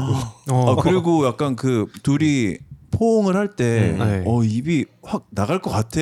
각도가 그지 불안불안한 거야. 야 잠깐만 야 입이 이게 바로 패스베니님이 타락한 어울리라는 거. 아니 근데 내가 아무리 잘 모르지만 정말 딱 그 구도를 찍었어. 맞아요. 네, 그러니까 맞아요. 그런 네. 불안감 다 있었잖아 맞아요. 솔직히. 네. 뭐 나만 쓰레기야? 그러니까 진짜 너무 그렇게 찍은 거야. 그래갖고 와 설마 이렇게 간다고 하는데 그렇게 가더라고 그래는데 근데 애들을 상대로 찍었고 네. 사실 그 아이들한테 그런 장면을 연출하게 하면 그거 자체가 네. 아마 네. 아동학대에 걸릴 거야 법적으로 뭐 국가별로 조금씩 다르겠지만 네. 아마도 법에 걸릴 텐데 딱 그 전까지만 보여주고 암시로 끝나서 네. 너무 다행이었고 보는 입장에서도 다행이었지만 네. 정말 잘 찍었다 역시 네. 뭐 그런 생각이 들었고요. 네. 워낙에 담고 있는 내용이 많아서 난 사실 동성애로 갈 줄은 전혀 몰랐거든. 그냥 제목도 괴물이고 네. 그 전에 나왔던 그 관점이나 입장의 차이에 의해서 뭐 누가 괴물인가, 괴물을 누가 만드는가, 괴물을 방치하는 뭐 인간들의 심리나 사회 이런 것들만으로 충분히 영화가 하나 될 영화를 거기다가 또 하나 코드를 넣는 바람에 네. 야, 이 감독이 이런 감독이구나. 근데 이걸 또 되게 잘 녹여냈잖아. 어쨌든 네. 잘 마무리 잘했어. 네. 네. 마지막 에필로그 장면에서도 네. 그렇고. 그래서 정말 거장이라고 할 만하구나. 네. 브로커는 왜 그랬을까? 브로커는 왜 그랬죠? 그러니까 왜죠? 네, 지금 패스베더님이 처음에 말씀해 주셨던 부분이 저도 되게 감명이 깊었는데 일단 영화의 내용도 정말 좋았지만 일단 이 영화는 구성에서 정말 치밀했어요. 맞아요. 네, 치밀했습니다. 네, 평범한 작법을 떠나서 네, 이렇게 세 가지의 시점을 분리해서 보여준다는 것도 그렇고 네, 이걸 되게 시간적으로 네, 또 또 역행적으로 그렇게 보여주는 부분들도 굉장히 참신했던 것 같아요. 근데 물론 그런 부분이 없진 않았어요. 뭐 그리고 우리가 뭐 대표적으로 라쇼몽 같은 거라든가 뭐 그런 영화들을 보면 또 이런 구성들이 있긴 했었는데 굉장히 뭐 쓰기 쉽지 않은 작법이라는 거. 그러니까 이번 영화를 보면서 또 확인했던 것 같아요. 근데 이걸 되게 유연하게 잘 풀어냈던 것 같아요. 네. 네, 파이님은 어떻게 보셨나요? 저도 너무 재밌게 봤고 이거는 뭐 그냥 두말할 너위 없이 다들 너무 재밌게 보셨을 것 같은데 저도 마찬가지로 재밌게 봤고 고레에다 히로카즈 감독님 영화 중에서 최고 작품이라고 생각이 들 만큼 너무 좋았던 것 같아요. 일단 이 그 산막 구성이 굉장히 독특한데 그 예전에 뭐 어떤 그 라스트 듀얼이라든지 뭐 이런 것처럼 되게 뭐 하나의 사건을 이렇게 세 명이 따로 관점이 달리 보이는 어떤 그런 특성을 갖고 있기도 한데 그 이제 1막, 2막, 3막에서 각자 다른 메시지나 문제 그 사회적인 문제, 현실적인 문제점들을 짚어내고 있고 그거 하나하나가 또 완결성이 있어요. 그러니까 3막을 위한 1막이 존재한다라기보다는 1막은 1막 그 자체로 굉장히 완결성이 있어서 이런 식의 구성은 진짜 독특하기도 하고 신선하고 또 너무 완성도가 너무 좋다라는 생각을 해서 너무 그렇죠. 짜임새가 너무 있어서 너무 좋았고 또 뭐 메시지적으로는 그 어떤 현실의 벽들 뭐 이런 것들이 굉장히 잘 느껴졌었거든요. 그러니까 사오리 같은 경우는 그 어떤 저기 시스템 같은 그러니까 그 셋 다 약간 비슷한 장면들을 한 번씩 보여주는 케이스들이 있는데 그 선생들이 이렇게 우두커니 서가지고 그냥 그 사오리의 말을 듣지도 않고 그냥 나는 일단 사과를 할 거야 라는 느낌으로 그 서서 이렇게 사과를 하는 장면인데 거기서는 약간 이 철창 가로막힌 어떤 철창들이 쭉 서 있는 느낌으로 보이는 게 있었고 이제 호리 이막 호리 같은 경우는 이제 자신을 그 자기가 키우는 수족관에 그 금붕어로 이렇게 투영을 했단 말이에요. 그렇죠. 근데 이제 그 수족관이 투명한 수족관이지만 어쨌든 이 밖으로는 나갈 수 없는 벽처럼 느껴지기도 하잖아요. 그래서 그렇게 보인 것도 있고. 그 산막에서는 이제 미나토에게는 그 마지막에 에필로그에 나오는 그 철창이 이제 그 더 이상 그러니까 거기서 뭔가 밝은 미래가 있을 것처럼 보이지만 결국 이게 조금 이제 두 가지를 암시하잖아요. 이게 죽음일 수도 있고 아이들의 죽음을 암시할 수도 그렇죠. 있고 만약에 죽지 않았다면 현실을 사는 걸 텐데 현실은 그래도 바뀌지가 않을 거거든요. 그렇죠. 네, 바뀔 수 없는 현실에서 살 수밖에 없는 아이들을 보여주는 것처럼 또 보여서 그 세 명의 사람들에게는 그 거스를 수 없는 현실과 그거를 그런 장벽들이 현실의 장벽들이 주어져 있다라는 모양새로 보여서 그런 메시지로도 아주 좋았던 것 같아요. 그러니까 각 막마다, 각 장마다 이게 또 다른 메시지들을 주고 있는 것들이 참신하고 굉장히 좋았던 것 같습니다. 그렇습니다. 말씀하신 것처럼 저도 굉장히 그렇게 인물들의 어떤 그 감정이라든가 이런 것들을 은유적으로 되게 표현했던 부분들은 있는데 또 대사는 또 반대로 되게 직접적이에요. 그러니까 초반부터 뭐 아까 말씀하셨던 것처럼 뭐 돼지의 뇌를 이식하면 인간인가 사람인가 이런 말 대사도 나오고 섬뜩한 말이죠. 그것도 누가 괴물인가 뭐 이런 말 이런 말도 노래로도 나오고. 그리고 이제 뭔가 뭐 죽은 고양이는 더 이상 고양이가 아닌가 뭐 이런 철학적인 질문들을 계속 대사로 해서 이게 사람들 그러니까 보는 사람으로 인해서 관객들로 하여금 계속 질문을 곱씹어 볼 수 있게 되죠. 답하게 만들고 있어요. 그러니까 처음에 저도 영화라는 체험이 보통 우리가 무슨 수사물을 본다던가 뭐 스릴러를 본다던가 하면 범인을 찾으려고 노력을 하거나 주인공을 찾으려고 노력하거나 아니면 로맨스를 보면 이 둘의 사랑이 이루어질 것을 기대하고 보잖아요. 네. 근데 영화 제목이 괴물이니까 아 그럼 이 중에 괴물이 있겠구나. 그쵸. 누가 괴물일까 하고 보고 가잖아요. 근데 오히려 영화가 우리한테 물어보는 거야. 맞아. 누가 괴물인지 네가 맞춰봐. 뭐 이런 식으로. 그러니까 거기서부터 좀 약간 당황스럽더라고요. 저는 그러니까 영화를 보면서 계속 당황스럽고 내내 불편하고 부끄러운 감정이 계속 들었어요. 근데 나와서 한참 보고 나서 생각을 해보니까 그런 거예요. 이게 산막구장으로 되어 있는데 예를 들어서 산막구장으로 되어 있는데 1부, 2부는 굉장히 스무스하게 잘 보고 감정이 이입이 됐어요. 근데 3부는 사실 내가 볼 때 좀 너무 판타지스러운 거야. 그리고 너무 좀 이입이 잘 안 들릴 것 같기도 하고 좀 약간 불편한 느낌도 들고 그래. 그게 왜 그럴까 생각을 해보니까 나도 이미 이제 어른인 거야. 나도 그러니까 어떻게 말하면 세속에 쩌든 어른이니까 어른의 관점은 어느 정도 이해가 가고 감정이 이입이 되는데 나도 어린이였을 때가 있는데 그 어린이였을 때의 감정들은 이미 잊고 산 지가 너무 오래된 거지. 그 감정을 꺼내려고 하니까 조금 더 이제 좀 어려워진 거죠. 어려워지고 불편하고 그랬던 거에 생각이 나더라고요. 그런 생각이 나더라고요. 네, 그만큼 이미 영화 되게 진짜 괴물 같은 영화라고 생각하고 네. 있어요. 그 네. 감상평이 있었어요. 네, 누가 괴물인가를 찾고 있는 내가 괴물이 되는 영화다. 사실 이 영화를 보고 있을 때 아마 여러분들도 다 똑같았을 거예요. 처음에 1막 시작하면 아 처음에는 아 교사가 문제야. 교사가 문제야. 그러다가 2막에서 보면 아, 역시 사오리가 문제야. 이런 안 된 부모들이 문제야. 그러다가 이제 3막에서 반성하게 돼. 저 정말 보면서 약간 좀 그 좀 느낌이 막 아 내가 참 진짜 내가 좀 잘못된 사람이구나라는 생각이 들 정도로.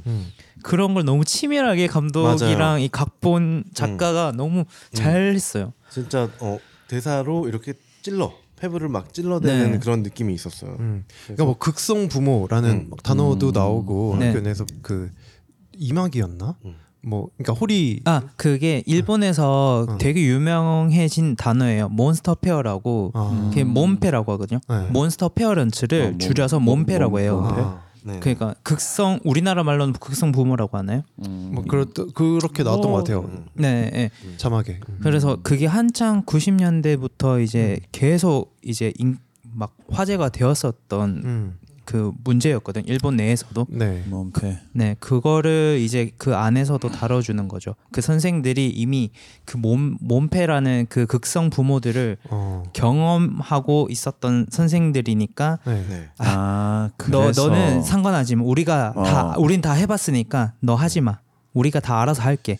그렇게 된 거예요. 그래서 호리는. 자기만의 시점으로 자기만의 경험으로 뭔가를 해보려고 해도 할 수가 없는 거예요. 이미. 일본 학교 그 시스템 안에서 네. 야 우리가 해봤으니까 너는 초짜니까 가만히 있어. 우리가 알아서 할게.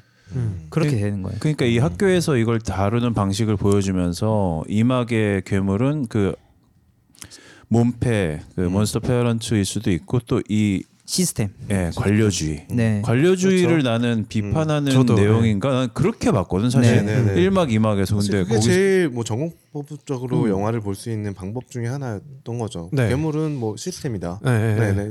그리고 지금까지 해왔던 모든 많은 영화들이 우리가 그런 식으로 그런 식으로 많이 거기서 사실 영화가 끝날 했죠. 줄 알았는데 네. 그런데 그냥 떡밥 회수가 다 되고 끝날 줄 알았는데 3막에서 거기서 하나가 더 건드려지는 거에서 사실 좀 놀랐고. 사랑 영화였다. 아 그러니까 아까 존 씨가 얘기한 것도 그렇고 얘기를 들으면서 생각한 게 우리가 이런 식으로 그러니까 복수의 관점을 교차로 보여주면서 뭐 그런 빌런을 찾아간다든지 아니면은 뭐 사랑의 과정을 뭐 다른 시각으로 보여준다든지 하여튼 이런 지금까지 보여줬던 영화들 뭐 라쇼몽, 뭐 라스듀얼도 그렇고 오수정도 그렇고 뭐 사실 러브레터도.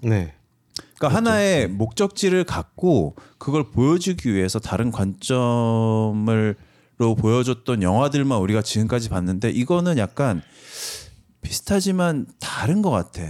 그러니까 그 모습들을 계속 보여주고 세 번째 걸 보여주면서 우리는 약간 그 지금까지 있었던 그 영화 문법들 우리가 뭔가 목표를 향해서 찾아가는 그 상황에 그냥 자연스럽게 놓였잖아 관객들이. 그냥 앉아서 그러니까, 그냥 보기만 보고 있으면서 네. 그래서 아 빨리 내 입에 떠 먹여줘. 네. 어 그래서 괴물은 누구고 그래서 빌런은 누구고 그래서 우리한테 뭘 보여주고 싶은 건데라고 그냥 가만히 앉아있던 그 동조하는 관객들한테 아닐지롱 맞아요. 그러면서 괴물은 누굴까? 이거를 마지막에 네. 네. 그러니까 지금까지 이 타성에 젖어있던 사람들이나 네. 편견에 젖어있던 우리 어른들 그리고 뭔가 불편한 진실을 마주하기 싫어하는 네. 아까 내가 느꼈던 그런 감정들 야 저기 씨발 저 하면 안 되는데 불안했던 나의 그런 감정들까지도 이 모든 게 그냥 하나의 그냥 체험으로서 그냥 이렇게 마지막에 열린 결말로 그냥 이렇게 던져주는 느낌 질문을 다 영화가 끝나고서 다시 네. 하나의 질문을 다시 던지는 느낌이었어. 그래서 넌 여기서 뭘 본 거야?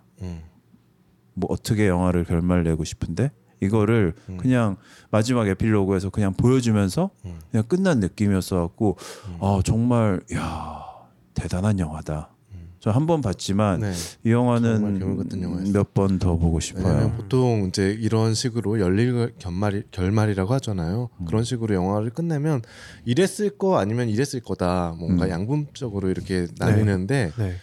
네. 이 영화는 그 이상인 것 같아요. 맞아요. 네네네. 그러니까 뭐 독점 같은 영화 있잖아. 빵 네. 하고 끝났으면. 네네. 그러면 거기서 조진웅이 죽었나 아니면 뭐 이 선생이 죽었냐 이건데. 근데 그 영화는 못 만든 영화니까. 관객 입장에서 보고 나서 아 씨발 어쩌라고 누가 죽든 말든 누가 죽은지 약간 그런 생각이 드는 열린 결말도 그렇죠. 있지만 이 영화는 정말 아 진짜 곱씹을 점도 너무 많고 이건 열린 결말이라고 하기는 조금 그렇고 뭐라고 해야 될까 이건 좀 뭔가 하나의 뭔가 다른 차원의 지금까지 우리가 봤던 거하고 그러니까 다른 차원의 영화인 것 같아. 3차원 엔딩이라고 해야 되나 이거.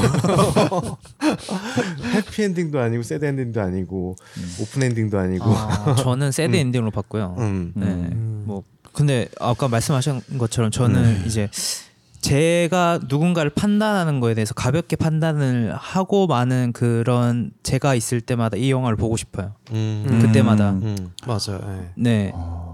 그러니까 이게 나는 그 물론 이제 다양한 메시지들이 있었지만 결국 이게 그 진실이라는 것들. 네. 그러니까 각각의 사람들에게 본인의 어떤 진실들이 있었고 그 뭐 의도된 행동들이 있었고 모든 것들이 있었는데 결국 그거를 다가가지 못한 사람들은 그 사람들을 괴물로 여기고 판단을 하는 거잖아요. 그리고 그 사람들은 그렇게 다가가지 못한 현실 자체가 본인에겐 괴물처럼 느껴지기도 하는 것이고 그래서 그 사람 간에 생기는 어떤 이런 문제나 발생하는 모든 갈등들은 그런 서로에 대한 진실로 다가가지 못함으로써 발생하는 게 아닐까라는 생각을 하게 되었던 것 같아요. 오히려 나는 반대로 봤어. 반대로 본 게 이 영화는 약간 뭐 물론 아까 그런 동성애적인 어떤 사랑이라든가 이런 것 뭐 교권이라든가 인권이라든가 이런 얘기도 있겠지만 나는 인간 전체적으로 봤을 때 물론 인간을 포함한 동물들이 뭐 의사소통을 조금씩은 하고 하겠지만 이렇게 사고를 하고 이렇게 좀 고등한 우리 인간들은 사실 거짓말을 한단 말이지. 네. 이 영화는 약간 난 거짓말에 대한 영화라고 봤거든요. 여기서 또 교장 선생님도 일단 거짓말을 하고 다른 사람들도 다 거짓말을 하고 그러니까 진실을 은폐하는 것이 거짓이냐 그건 진실을 은폐하는 것은 거짓이 아니냐 이런 물음도 나는 좀 받았고 네, 사람이 거짓말을 하게 되는 미나토도 계속 거짓말을 하잖아요. 근데 그 거짓말이 호리를 위한 어떤 그런 거니까 그런 거짓말에 대한 원리나 거짓말이 하게 되는 이유 이런 것들에 대한 영화라고 봤어요. 저는 네. 그 요즘 전 또 정치 충이니까 또 우리 이승훈 PD께서 자주 하던 얘기 중에 네. 사실의 나열로 진실을 가린다라는 얘기를 몇 번 하신 적이 있어요. 그래서 그 소위 말하는 가짜 뉴스, 페이크 뉴스 요즘 문제가 많이 되는 것들도 대부분 이런 형태거든요.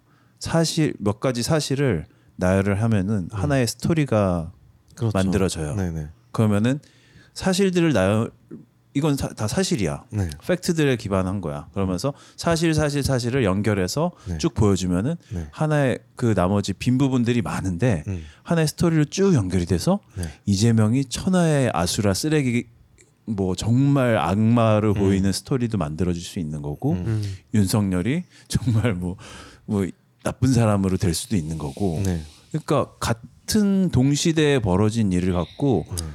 정반대의 결말을 만들 수도 있는 거고 여기서 영화에서도 보여줬던 것도 그 세 가지 관점 다른 관점으로 네. 동시대에 벌어진 사건들을 근데 첫 번째도 분명히 사실들을 나열했을 뿐인데 우리는 1막의 영화를 볼 때는 아 이거는 아동 학대의 이지매의 네. 또 영화 장르 자체가 약간 공포야. 1막은 너무 무서웠어. 나 미나토가 갑자기 막 차에서 뛰어내리고 나 갑자기 자살하고 누구 죽이는 거 아닌가 막 진짜 무서운 영화였는데 2막은 또 전혀 다르고 호리의 네.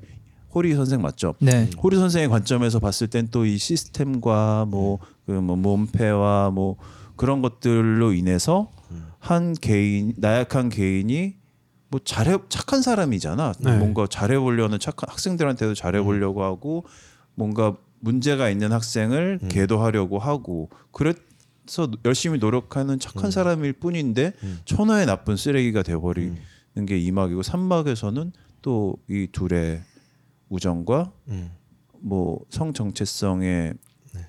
그런 불안감, 그런 정체성의 혼란 같은 그런 것들을 보여주면서 완전 다른 얘기로 그러고 나서 아까 에필로그 얘기도 그냥 이어가서 하면 좋을 것 같은데 에필로그가 네. 아까 줄거리에서 안 하고 아까 파인이가 잠깐 얘기했지만 에필로그는 어떻게 나오냐면은 그 2막의 마지막이 그 태풍이 몰아치던 날 아이 둘이 사라졌는데 그 비밀 기지까지 찾아가는데 거기서 네. 그냥 뭔가 불안한 그 우비 판초우이 같은 게 진흙에 이렇게 파묻혀 있는 네. 그 장면을 보여주면서 2막이 끝나거든요. 네. 그래서 2막 역시 약간 좀 불안한 모습으로 끝이 나고요. 애들이 잘못됐나? 근데 3막에서 그 둘이 태풍이 몰아치던 날 그 비밀 기지에 둘이서 숨어들어서 빅크런치를 꿈꾸면서 우리는 다시 태어났을까?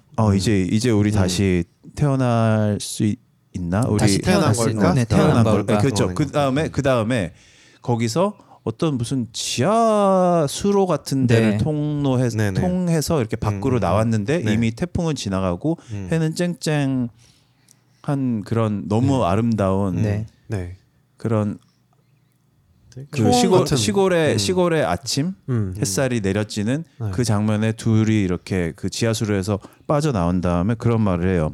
우리 다시 태어난 걸까? 아니 그런 일은 없을 거야. 그러니까 다행이야. 이러면서 영화가 끝이 나요. 맞아요. 그러면 마지막에 막 이렇게 그러면서 둘이 그래 아무 일도 없었다는 듯이 막 뛰어가는 장면이 나오고 거기에 류이치 사카모토의 음악이 쫙 나. 진짜 와. 그 장면이 너무 아름다웠고 오랜만에 이렇게 음악으로 진짜 그런 표현 진부하지만 쓰잖아요. 영화 끝났는데 일어날 수 없었다. 저 진짜 그 얘기하려고 그랬어. 그리고 그 화면과 그 햇살이 내려지는 그 시골의 풍경과 그 쾌활한 아이들이 뛰어가는 장면과 그 류이치 사카모토의 음악이 울려 퍼지는 그 장면의 그 공감각이 너무 아름다워서 정말 일어날 수 없었어. 맞아요. 그러니까 그 씬이 그러니까 내가 이상한 감정이 드는 거야. 그런 것도 있고 맞아. 그 음악 유명한 음악이었나? 그게 아쿠아야? 아쿠아예요. 네, 아쿠아. 어쩐지 많이 들어본 것 같더라. 아니 그러니까 되게 아름답잖아요. 진짜 아름다웠어. 그 장면이 그 시퀀스가 통으로 아름다움을 느끼는데. 동시에 슬퍼요.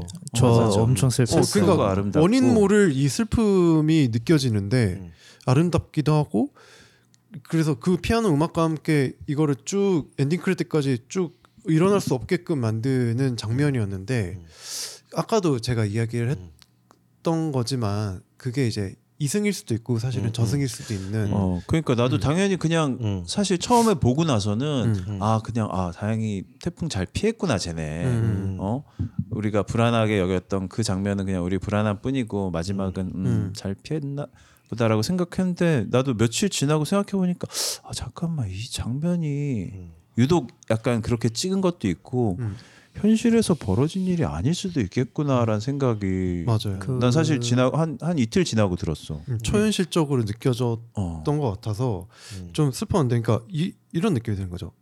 그 아이들이 오롯이 이제 자기 감정에 충실하게 이렇게 대할 수 있는 세상은 저승밖에 없을 수도 있겠다라는 생각도 들었고, 아니면 이승에서 살더라도 저 마음을 마음껏 표현하면서 살기는 힘든 현실에 있구나 라는 생각도 들면서, 그러니까 다시 태어난 게 아니라고 아니 그런 일은 없을까 했는데 다행이다라 그러잖아. 네. 아 슬프다 에이씨 역시 그런 거 없구나 하면서 짜증을 내는 게 아니고 되게 천진난만하게 맞아요. 다행이다라고 하면서 끝나요. 그래서 그 부분이 이 아이들은 사실 빅크런치를 꿈꾸고 세상이 다시, 그러니까 자기들의 사실 본인 둘 다 현실을 그렇게 만족스러워하지 못하는 아이들인데 그럼에도 불구하고 여전히 희망을 갖고 너무나 당연하게 희망을 갖고 있다는 것 자체가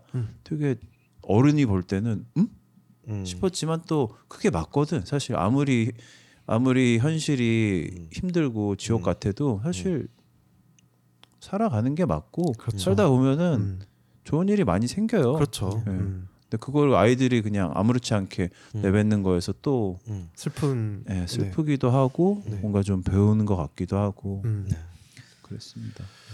그렇습니다. 그 뭐 이제 마지막 씬을 이야기를 했는데 뭐 각자 좀 인상적이었던 씬들이 너무 많은데 파인이가 줄거리에서 다 해버려. 너 혼자 하세요. 해보세요. 근데 저는 마지막 씬을 죽었더라고 생각을 하는 게 저도 마지막 씬을 죽었다. 한 번 그 똑같은 장면이 다시 한 번 먼저 나와요. 둘이 막 놀기 시작하면서 열매 따고 할 때 막 놀다가 그 철도 쪽으로 뛰어나가다가 여기 막혔네? 막혔네라고 했어요. 이 앞으로 못 가네라고 했어요. 근데 엔딩씬 잘 보시면 그게 창살이 없어요. 맞아요. 그 산사태 때문에 나도 죽었다고 생각. 산사태 때문에 이렇게 치워진 거야. 치워진 거예요. 너무 내가 썩었네. 이거 하고 말까. 난 당연히 사실 이거 너무 그냥 감독이 사실 이거 그냥 딱 그냥 반반으로 난 찍었다고 생각하거든. 저도. 그래서 뭐 존 씨나 오다비처럼 이건 죽었다라고 볼 수도 있지만 그냥 나는 정말 태풍이 빨리 지나가고 한 시간상으로는 약간 한 5시간 지난 것 같아요. 그 급박했던 막 산사태가 일어나고 그걸 어떻게 잘 피하고 나서 그 지하기지에서 좀 피하다가 지하기지가 아니죠. 그 열차에 수로 열차 안에서 어쨌든 열차가 쇳덩이니까 어지간하면은 산사태가 일어나도 그러니까 완전 파묻히지만 않으면 사실 그 안에 있으면 죽지 않을 수 있거든요. 그래서 열차 안에서 잘 피하다가 어떻게 뭐 수로를 발견해서 수로를 통해서 이렇게 한 조금 기어 나가서 그 산사태의 영향력이 없는 대로 어떻게 잘 빠져나와서 뭐 그럴 수도 있는 거고 그러니까 시간상으로 근데 시간상으로 약간 좀 말이 안 되는 것 같기도 해.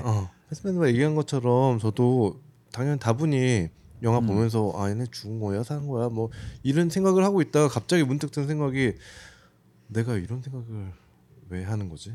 이 영화를 보면서 그런 생각이 들더라고요. 그러니까 이렇게 아름답고 그게 중요한 게 아니잖아 사실은. 사실 중요하진 않죠. 근데 그러니까 약간 조금 부끄러워지는 감정이 생기더라고요. 약간 식스센스 마지막처럼 그럼 제가 귀신이었던 거였어? 그러니까 이런 막 반전이 있고 이런 게 아니잖아요 사실은. 그래서 그러니까 저는 그 인상적인 장면은 다들 꼽으시겠지만 그 교장 선생님하고 금관학기 뭐 프렌치 문인가 그거 그게 약간 뭐였지? 하나는 트럼본이고 네. 하나는 호른. 네, 프렌치혼이라고 하는. 네. 아, 그 동그란 거. 네, 달팽이처럼 생긴 거. 네. 저도 그 소리가 그러니까 뭐 괴물의 울음소리? 네. 약간 우는 것 같지 않았어요? 네, 우는 네. 느낌의. 그러니까 저는 이게 그 각 막에 똑같이 나오는 씬이 그 처음에 이제 빌딩의 네. 불 씬이랑 그 마지막에 이제 호른을 각자 다른 위치에서 듣는 건데 저는 이 이제 1막에서는 그게 어떤 그 학교의 어떤 이렇게 무능한 시스템이라든지 이렇게 그냥 전시용으로 돌아가는 그런 시스템에 울리는 어떤 알림음, 경고음 그런 것처럼 느껴졌었고 두 번째는 그 이야기했던 것처럼 어떤 괴물의 그 너무 억울하고 비통한데 어디다가 토해낼 수도 없는 그 억울함을 가진 어떤 괴물의 울음소리처럼 들렸고 세 번째는 거기서 얘기했던 것처럼 그 이제 교장 선생이랑 이 미나토가 자신이 어딘가에도 이야기할 수 없는 말할 수 없는 자신의 진실을 토해내듯이 그 아무도 못 알아듣는 이 괴물의 언어로 토해내듯이 이야기하는 그런 느낌으로 들렸어요. 그래서 그 너무 놀라운 거예요. 네. 그렇게 사용하는 게 똑같은 소리를 각자 인물들에게 이렇게 중첩시켰을 때 다른 감정과 다른 그 메시지를 담아주는 게 너무 대단해서 와 진짜 와 감독이 진짜 각 잡고 만들었다. 진짜 와 칼춤 추는 거야 진짜. 뭐 그런 생각이 들더라고요. 네. 저는 그 두 가지가 이제 씬보다는 대사를 좀 더 좋아했었는데요. 네. 첫 번째는 미나토랑 그 요리 호리 센세가 똑같은 대사를 합니다. 나는 불쌍하지 않아. 라는 대답을 합니다. 그리고 이제 그 불쌍하지 않아 라는 대답을 하면서 좀 행동이 좀 약간 바뀌는 경우가 있는데 미나토는 이제 불쌍하지 않아 라는 말을 그 엄마 이제 태풍 날 마지막 날 얘기를 해요. 엄마한테. 엄마가 이제 그 얘기를 하잖아요. 이제 미나토가 자고 일어나면서 아빠 꿈을 꿨어. 아빠가 뭐 엄마한테 잘 해달라고 전해달래 얘기를 하니까 엄마가 미안해 불쌍한 미나토가 이렇게 엄마가 부족한 엄마를 만나서 미안해 라고 하니까 미나토가 아 엄마 나는 불쌍하지 않아 나는 불쌍하지 않은 존재야 라고 이제 얘기를 하죠. 네, 그때가 아마 이제 그거였어요. 교장 선생님이랑 호른을 불고 난 다음이었어요. 그 이제 태풍이 오기 전날 네 자기의 이제 결정을 한 거죠 미나토는. 그래서 그 대사가 좋았고 하나는 이제 그 전철 안에서 요리랑 이제 미나토 둘이 괴물 놀이를 할 때 그 나무늘보를 맞추는 씬이 있는데 그 거기에서 이제 요리가 설명을 할 때 나무늘보는 엄청 특출난 재능을 가지고 있다. 그리고 맞아. 누군가에게 당하거나 그러면 힘을 빼서 당한 척을 하지만 그 사건을 잘 넘어간다라고 하니까 미나토가 그거는 너야? 라고 얘기를 하는데 그 대사가 너무 좋았거든요. 맞아. 그 단어 맞추기 놀이 할 때 뭐 무슨 큰일이 벌어지면은 위험에 처했을 때 죽은 척을 하고 나무늘보의 똑같은 그 설명을 그대로 하는데 미나토는 나무늘보라고 얘기를 안 하고 호시카와 요리 너야? 라고 얘기를 하는데 그 대사가 너무 좋았습니다. 이게 약간 살짝 코믹스러운 듯 하면서도 보는 입장에서 처음에 약간 웃기는 장면인가 했는데 약간 섬뜩하기도 하고 보는 관객 입장에서 그런 장면이었죠. 진짜 잘 만든 것 같아요. 너무 잘 만들었어요. 저는 아까 파인이가 해버렸는데 그 교장이 사실 여기서 보면은 그 1, 2, 3막에 모두 약간 빌런처럼 나오잖아요. 교장이 처음에 되게 착한 사람처럼 가장 큰 어른이고 교장인데 막 계속 그 껌띠고 앉았고 그래갖고 되게 착하신 서민인 척 막 그런데 알고 보면은 아 올타임 빌런은 교장인가? 라고 생각을 하게 사실 1, 2막에서 하다가 그 미나토한테 몇 명만 가질 수 있다면은 그건 행복이 아니다. 누구나 가질 수 있는 게 행복이다. 네. 이 얘기를 하는데 너무 이 장면이 감동스러웠고 그러면서 말할 수 없는 비밀이 있을 때는 후후 불라고 하면서 후후 불어 하면서 진짜 그 장면이 나도 지금 인상적인 장면을 꼽은 장면이잖아요. 진짜 거기서는 약간 피트켄슈타인의 어떤 언어의 한계 이런 게 좀 느껴졌어요. 네. 그래요. 다른 걸 느꼈네요. 저는 거기서 그러면서 혼을 불잖아요. 네. 프렌치 혼. 네. 그래서 우리 19에서도 나왔지만 그 피리를 불고 싶어 하는 마음을 혼이라고 하잖아요. 혼을 불고 싶어 하는 마음을 혼이라고 하니까 혼이 할 때는 프렌치 혼을 불어라. 푸푸. 조이씨 형 동공지진이네. 괴물 아니에요. 괴물 아니에요. 우리 괴물 만들지 마요. 그래서 저도 말할 수 없는 비밀이 있을 땐 프렌치 혼이 합니다. 네. 푸푸. 예, 뭐 부는 게 있습니다. 저도. 예. 알겠습니다. 예. 불고 싶네. 예. 그 영화 관련 비하인드가 몇 개 있는데, 네. 그 사카모토 유지 각본가 네. 어떤 분이 자신의 어린 시절을 체험을 바탕으로 각본을 집필했다고 하시네요. 이게 약간.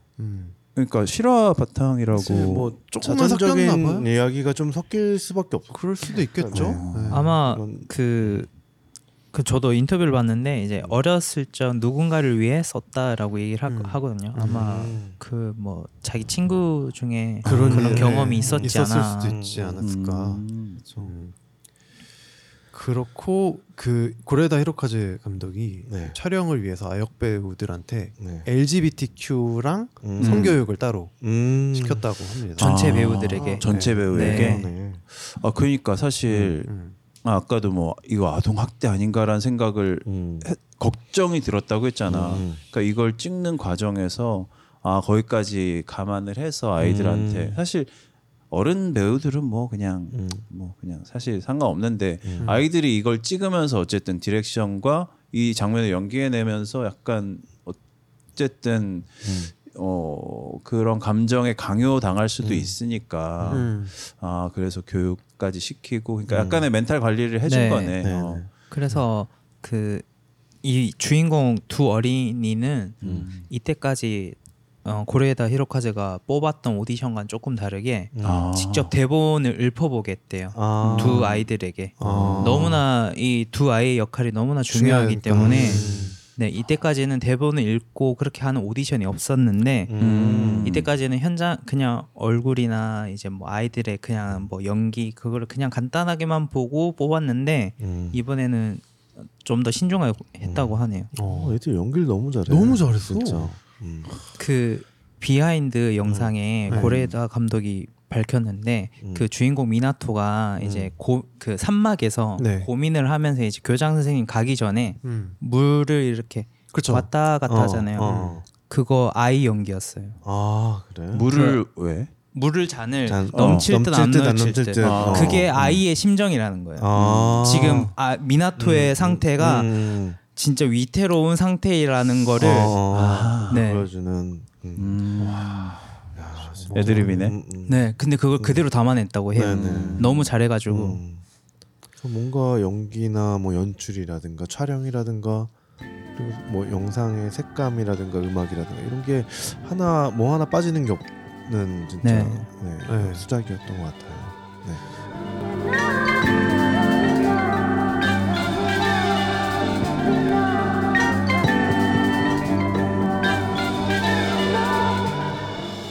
시네타운 3구는 여러분들의 다양한 사연으로 완성이 됩니다. 19과 관련한 추억, 일상의 에피소드, 영화 감상평까지 부탁드립니다. 이메일 주소는 cinetown39@gmail.com입니다. 많은 사연 보내주세요.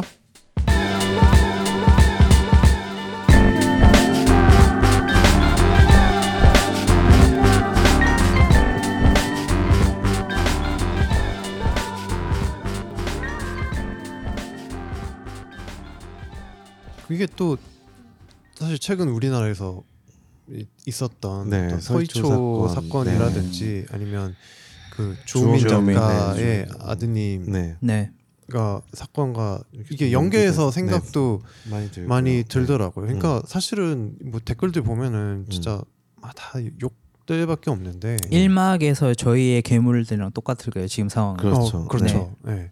그러니까 서이초 사건 이후에 뭔가 이 교권에 대한 어떤 경각심들이 일어난 상태에서 이후에 이제 주호민 작가의 어떤 사건이 좀 이렇게 화두로 올라왔고 다시 네. 부각이 된 거죠. 네. 네. 그러면서 완전 주호민이 천하의 쓰레기로 천하의 쓰레기 같은 사람으로 됐었는데 사실 모르겠어요. 이제 그들이 그럴 수밖에 없었던 어떤 이유들이 있었고 그리고 또 이제 그 아드님께서 저기 특수장애 네. 아이예요. 네. 그러면 특수장애 아이를 키우는 부모의 이 마음은 일반 아이랑 또 다를 것 같아요. 그러니까 일반 아이도 물론 소중하고 하겠지만 네. 특수장애 아이는 이 언어로 그러니까 말로 표현할 수 없는 자기 감정들이나 이런 것들이 훨씬 더 많을 테니 그렇죠. 네. 아까 존 씨님이 말씀하신 것처럼 그 자판기에 다 똑같은 콜라인데 그냥 따뜻한 콜라가 나온 것 그렇죠. 뿐이에요. 네, 근데 맞아요. 저희가 이미 받아들이고는 콜라를 보는 것보다 차갑고 따뜻한 걸로만 그렇죠. 보기 때문에 그렇죠. 너무 그렇게 구별해서 판단을 하는 상황이 되지 않나. 네. 그 기준이나 그런 것들이 네. 도대체 누가 만든 것이며. 그렇죠. 그리고 사실 우리가 알면 또 얼마나 알겠습니까? 그렇죠. 당사자들의 네네. 어떤 상황들을 뭐 선생님은 또 선생님대로의 어떤 사정이 네. 있었을 것이고 네. 또 사실 이 사건 전에 또 그러니까 아들이 또 문제를 일으켰던 일도 있었고 네. 그러다 보니까 이 선생 입장에서도 조금 많이 스트레스를 받는 입장이었던 것임도 있었을 테고 네. 7~8년간 그 아이를 키워온 부모의 입장에서는 그렇죠. 이 아이가 내가 없는 곳에서 어떤 학대를 어떻게 학대를 당하지는 않을지 다른 네. 아이에 비해서 좀 뒤처지는 것 네. 때문에 좀 스트레스를 받지 않을지 이런 거에 대한 고민이 굉장히 많을 텐데 그러다 보니 나온 그런 이제 행동이나 이런 것들 때문에 네. 각자의 상황들을 우리가 모르는 채 네. 누가 괴물이라고 이렇게 욕을 네. 하고 이렇게 하는 것들이 조금 우리가 사실 그 댓글을 쓰는 그렇죠. 우리들이 사실은 네. 가장 강력한 가해자이지 그렇죠. 않을까라는 생각을 또 하게 되었던 것 같아요. 네. 사실 이번 주에도 그 일이 조금 커졌었거든요. 그러니까 그 녹취록이 녹취록이 법정에서 이렇게 까이면서 그 선생님이 이제 아이한테 조금 좀 심한 말을 많이 했던. 네. 네, 좀 근데 참 어려운 것 같아. 그렇죠. 그러니까 우리가 같은 심한 말을 했다고, 그러니까 이거를 녹취록만으로 봤을 때 우리가 또 직접 들은 게 아니고 그러니까 글로 쓰여 있는 거하고 우리가 그거를 또 그 실제 맞아요. 사운드를 들으면 굉장히 다르잖아. 또 달라요. 뉘앙스가 달라요. 그리고 우리가 친한 사람들이나 소중한 가족들한테도 심지어 되게 막말을 할 때도 있고 맞아요. 근데 그런 것들이 어떤 상황이나 그 언어적 뉘앙스가 굉장히 다른 걸로 인해서 다르게 표현할 수도 있는 부분인데 그런 것들이 너무 가공되지 않은 상태로 그대로 대중한테 던져진다는 게 그냥 대중들에게 그 씹을 거리를 던져주는 유흥의 가치 외에 뭐가 있을까? 이거 정말 처벌이나 잘못된 게 있으면 잘못된 걸 바로 잡고 그 와중에 피해자가 추가적인 피해를 안 입도록 그렇게 되는 것이 사법 체계가 움직여야 될 방향이고 또 언론도 거기에 맞춰서 정말 나쁜 사람이 밝혀지기 전까지는 이게 중간에 새어나오면 나는 안 된다고 생각하는데 맞아요. 이런 식으로 밝혀지는 것 자체가 너무 폭력적이고 사실을 은폐하거나 이런 것보다도 뭔가 중립적인 태도를 유지해야 되는 게 언론이나 아니면 우리 어떻게 보면 또 우리 그러니까 보는 사람들의 입장이 관절해야 될 자세이긴 한데 그런 것들이 너무 지금 스스럼 없이 무너지고 있으니까 네. 그러니까 이 사실을 사실의 나열로 진실을 여러 가지 진실이 만들어진다는 얘기를 내가 아까 했지만, 그러니까 이 주호민 사건 같은 경우 뭐 그냥 이거는 예시에 불과하고 그 사건이 실제로 그랬다는 건 아니에요. 근데 이런 식으로 녹취록이 까여지고 그러면은 주호민의 입장이 또 이해가 되는 부모들이 있을 거고, 그들을 동조하는 아, 뭐 저 선생이 쓰레기네 라는 시선도, 그것도 하나의 진실로 존재할 수 있는 거고, 또 그 선생의 입장을 옹호하고 싶은 사람이 아니면 실제가 뭐 어땠는지 우린 모르니까 선생님 입장에서 이 학생이 잘 되게 하는 그런 마음으로 조금 심한 말을 하거나 아니면 뭐 지도, 그러니까 모르겠어. 어떤 상황에서 어떤 말이 나올 수 있는지 뭐 그것까지 우리가 알 수는 없지만, 아, 그렇게 나쁜 사람이 교사를 더더군다나 특수 장애를 갖고 있는 교사가 되기는 쉽지 않지 않을까? 그러니까요. 그리고 사실 이제 일반 그 나이 때 같은 아이들을 지도하기도 굉장히 힘들 텐데. 아, 힘들어. 특수 장애 아동을 몇 명 이렇게 모아진 아이들을 다룬다라는 건 또 스트레스가 어마어마할 거 아니에요. 그렇죠. 네. 그래서 저는 이 주호민 사건을 얘기하면서 아, 이 영화 안에서도 나오지만 교장이 호리 선생을 내세우면서 너가 희생하는 거야. 우리 학교를 위해서. 맞아. 학교가 처분됩니다. 네. 뭐 자네가 뭐 지금 이렇게 하지 않으면 학교가 처분당한다. 그러면서 저도 이 사건에 관해서는 주호민 이 작가님도 잘못은 있어요. 옹호하는 건 아닙니다. 근데 과한 비난이 잘못된 거지. 그렇죠. 그리고 선생도 문제가 있어요. 그 선생이 잘못된 거는 잘못했다고 바라는 게 맞아요. 저는 한 군데가 빠져 있다는 거예요. 이 학교 시스템이. 학교에서 왜 책임을 안 지고 있느냐. 그러니까 왜 이거를 개인의 문제로, 개인의 일탈로 계속 몰아가는지. 그렇게 하면 사실 개인과의 선생이랑 뭐가 달라요. 그러니까. 학교라는 시스템은 믿고 맡기고, 그다음에 선생도 믿고 다니는 거잖아요. 조금만 깊게 생각해보면 다 알 수 있는 문제예요. 왜냐하면 우리가 아까 지금 얘기했던 것처럼 그런 자질, 인성을 갖고 있는 사람이 어떻게 선생이 될 수 있었는가. 그럼 만약에 그게 아니라고 하면 그런 사람은 아니었던 거야. 그럼 이 사람은 여기 들어와서 선생을 하면서 그렇게 변한 거야. 괴물로. 그럼 그렇게 변하게 한 거는 그런 학교란 시스템밖에 없다는 거지. 그쵸. 모든 문제들이 그래요. 지금 우리 사회 문제들이. 네. 그런 어떤 더 큰 시스템이라든가 이런 것들에 대한 문제점을 인식하면서도 우리는 계속 서로만 지칭하기 바빠. 우리 눈높이에 있는 것들만 문제점만 파악하기 바쁘고 계속 공론화시키고 계속 흥미거리로 만들어내고 그렇게 생산시키는 어떻게 보면 그렇게 해서 그러니까 뭐라 그럴까 그런 장사의 거리로 이용하는 그런 게 계속 반복되고 있는 것 같아요.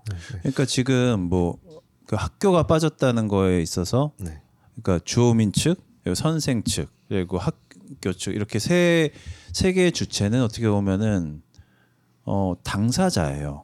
그러니까 그들끼리 뭐 누가 잘못했고 잘잘못을 가리는 부분에 있어서 그 경중을 뭐 몇 대 몇 대 몇으로 뭐 이걸 판단하고 거기에 합의를 통해서 뭐 결론을 도출하는 거는 그 세 당사자들이 이렇게 얘기를 해서 오해가 있으면 풀고, 또 문제가 정말 심각하다면은 그게 뭐 지금 이미 법정으로 간 상태니까 법정에서 이 당사자들을 잘 조정을 하든지 해서 거기서 끝나야 되는 문제인데. 맞아요.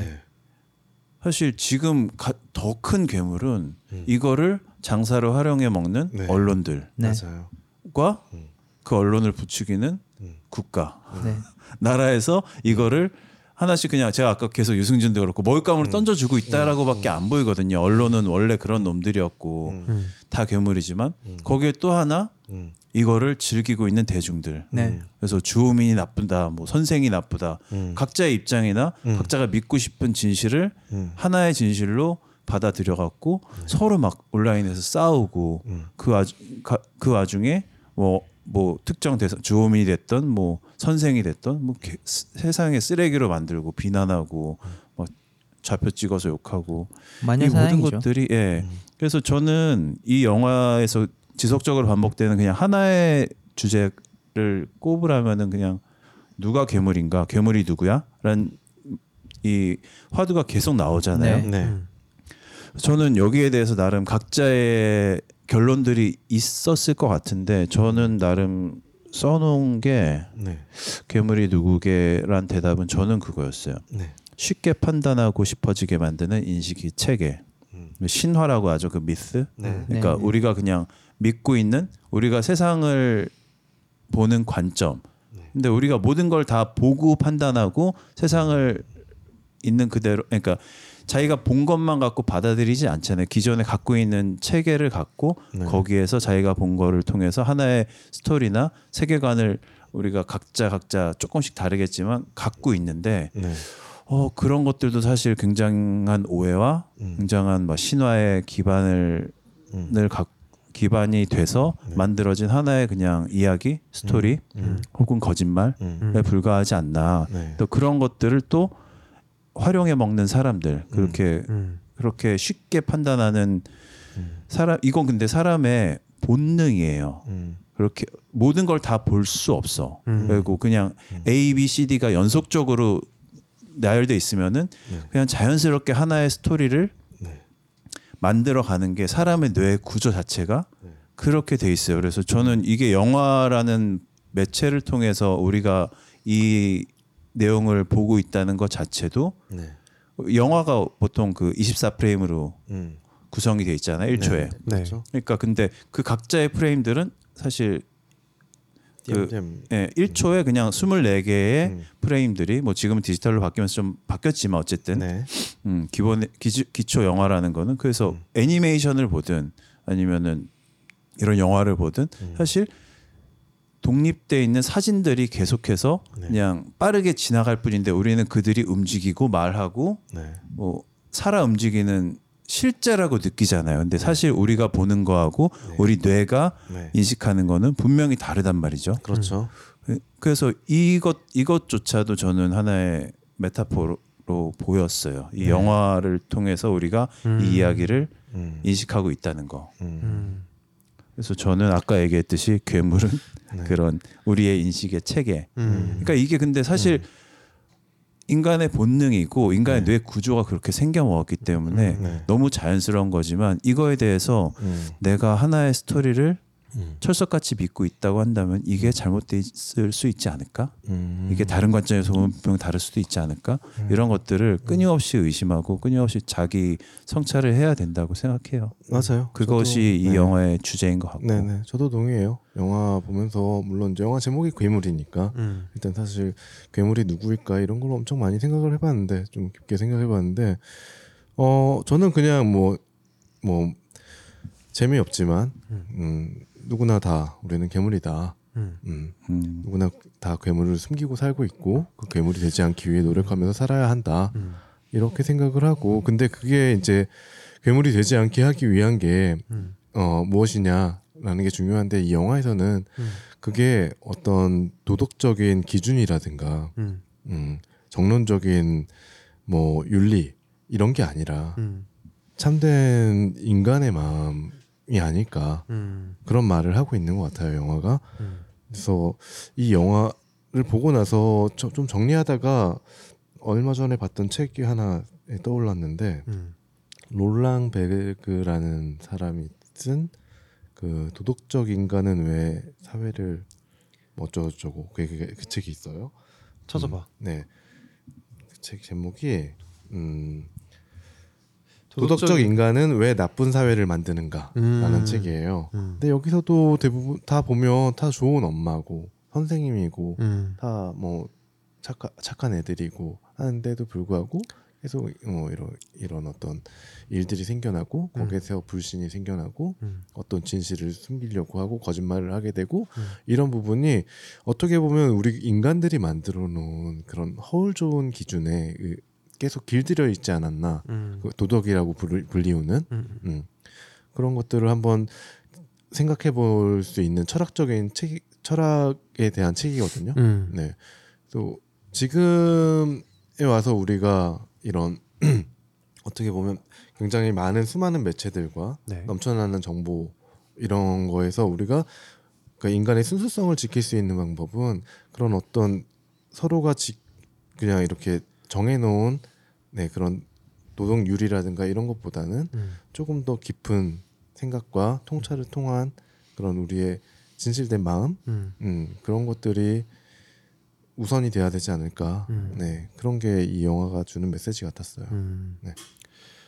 저도 비슷한 맥락으로 봤던 것 같아요. 그러니까 진실된 사람의 진실에 다가가지 않을 때 누구든 누구에게 괴물이 될 수 있다라는 맥락으로 생각을 했던 것 같아요. 각 챕터들이 다 비슷한 맥락으로 얘기를 해주고 있는 것 같아서. 네, 그래요. 부담님 마지막으로 뭐? 아, 저는 괴물이 무엇인가라고 할 때 보통이 아니면 괴물이 되는 세상이잖아요. 그걸 판을 뒤집어 보면 아까 우리가 다 말씀하셨듯이 우리가 판단하고 따져야 할 게 요즘 현대사회는 너무 많고 그걸 너무 쉽게 판단해버리고 그게 이제 정리하는 거에 너무 지쳐버린 나머지 상대방을 너무 쉽게 해석하는 게 아닌가 우리들이. 그래서 그런 걸 좀 저희가 좀 시간을 두고 좀 더 상대방을 이해할 수 있는 다면적으로 바라봐야 된다. 네, 너무 우리는 단면적으로 보고 1차원적으로 생각하는 게 아닌가. 그래요. 진짜 뭐 어떻게 보면 사람이나 현실은 그러니까 1차원적인 어떤 평면의 세계는 아닌데. 그러니까요. 그리고 중요한 건 그 우리는 항상 이렇게 눈이 앞에 달려 있기 때문에 우리의 뒷모습을 볼 수가 없어요. 본인 자신의 뒷모습을 볼 수가 없어. 내 자신의 뒷모습, 앞 뒷모습을 다 볼 수 있는 사람은 타인일 수밖에 없는 거예요. 그래서 나보다는 오히려 그 타인이 훨씬 더 그 진실 혹은 사실에 근접해 있다는 걸 항상 염두에 둬야 된다고 생각해요. 그러니까 그 뭐 요즘 많이 나오는 말로 이제 메타인지라든지 뭐 이런 거를 통해서 자신의 행동을 한번 바라봤을 때 그 과연 내가 나는 나를 나로 생각하지만 사실 나는 외부에 비춰졌을 때 나는 내가 뱉어낸 말과 나의 행동과 나의 뭐 어떤 모습들인 거잖아요. 그러니까 내가 한 말이 내가 되는 건데 뭐 그런 거에 대해서도 한번 다들 좀 생각을 해보면 좋지 않을까. 뭐 이런 생각까지도 좀 하게 됐던 것 같아요. 그래요. 아무튼 많은 생각과 교훈이나 메시지를 받을 수 있는 영화였고 이게 보는 사람 따라 다 또 다르게 해석이 또 다를 것 같아. 될 것 같아서 그러니까 진짜 수많은 물음표들이 생기게 하는. 사실 우리가 같이 나눠볼 주제거리로 해서 몇 가지 정리해놓은 게 있는데 사실 훨씬 많아요 여기. 맞아요. 지금 한 파인이가 한 7-8개 정도를 골라왔는데 그거 외에도 사실 많아서 저는 이 영화를 퀴어 영화로 볼 수 있을까? 저는 볼 수 있다고 봐요. 그러니까 보려면 볼 수 있지만 그러니까 이거를 퀴어로 해석하는 사람들이 분명히 있을 거예요. 퀴어로만 단정짓는 사람들. 그러니까 성적인 정체성의 혼란을 어렸을 때 겪어본 경험이 있는 사람들한테는 분명히 본인들의 어렸을 때 모습이 생각날 거고 이거는 정말 잘 만든 퀴어 영화다라고 생각하는 사람들도 있을 건데 우리는 일반 그러니까 그냥 우리가 지금까지 얘기 나왔던 걸로는 사실 퀴어는 그냥 여기서 그냥 하나의 소재에 불과하지 사실 괴물의 실체라는 거는 그냥 모든 인간들에게 있는 모든 사회에 존재하는 더 커다란 무엇을 얘기하는 영화 같기도 한데 사실 정말 이렇게 다층적으로 해석이 될 수 있게 영화를 만들었다는 게 정말 놀랍습니다. 니네들이 괴물이라고 지칭했던 뭐 아까 뭐라 그랬죠? 몸패? 몸패. 그리고 무슨 뭐 그런 관료주의, 관료주의 시스템. 그리고 아니면 성소수자, 아이들. 그쵸. 여기서 보면은 아이들이 뭐 아이들이 그냥 유언비어를 막 퍼뜨리는 막 그런 아이들이 나와요. 맞아요. 근데 이거를 정말 과연 니네들이 괴물이라고 할 수 있나? 괴물이라고 지칭할 수 있느냐? 그것도 보면은 질문을 하는 설문을 받아. 미나토 그러니까 호리 선생이 뭐 아이들에게 학대한 것을 본 적이 있나요? 있다 없다 선택하게요. 그것도 있다 또 그리고 그러니까 아이들 그것도 있지만 이 영화가 펼쳐지는 공간이 약간 일본에서도 약간 시골이죠. 맞아요. 그러니까 가고시마 현에 있는 그냥 조그만 마을인 거로. 보이는데 호숫가가 있는 그냥 조그만 시골 마을 같은 느낌인데 그래서 약간 지역 커뮤니티, 시골 특유의 약간 네. 지방 특유의 그런 게 굉장히 강해요. 그래서 신임 교사가 부임해 왔을 때 아, 저 선생, 야, 저 선생 걸스바야인데 이 말이 걸스바를 다닌다는 말이 아이들의 그냥 장난에서 비롯됐음에도 불구하고 그게 온 마을에 삽시간에 나빠지고 네. 그냥 그런 사람이 돼버려요. 그런 사람이 맞아요. 네. 네. 그런 부분 유언 그리고 또 학교 내에 또 그 선생 중 여선생 중에 하나 있어. 그 유언비어 퍼뜨리기 엄청 맞아. 좋아하는 하나 나오잖아. 네. 그 걸스바 얘기도 그 선생이 하고 아, 그 선생이 아닌가? 걸스바는 들었지만 그걸 아예 대놓고 이제 선생님한테 얘기를 하죠. 여기저기 소문을 퍼뜨리는 까나리아 같은 년이 하나 나와. 그래서 그 교장 선생님도 뭐 아 교장이 한 거래 교장의 뭐 남편이 아니고 교장 선생님이 쳤다는 소문이 있어. 이거를 막 퍼뜨리고 다니고 진짜 막 조그만 빌런이지만 진짜 완전 바람 캐릭터가 하나 나와요. 네. 그것도 그렇고 정말 네. 다양한 형태의 괴물들을 잘 녹여서 보여줘요. 아마 이 영화는 일본에서 보는 일본인들 입장에선 굉장히 불편할 겁니다. 아. 네, 굉장히 불편할 겁니다. 네. 곳곳에 일본 사회에 네. 고레에다 히로카즈가 비판을 날세게 심어놨어요. 소위 말하는 그 혼내와 뭐 네, 그런 것도 그 부분도 있고, 있죠. 네, 네. 엄청 많아요. 네.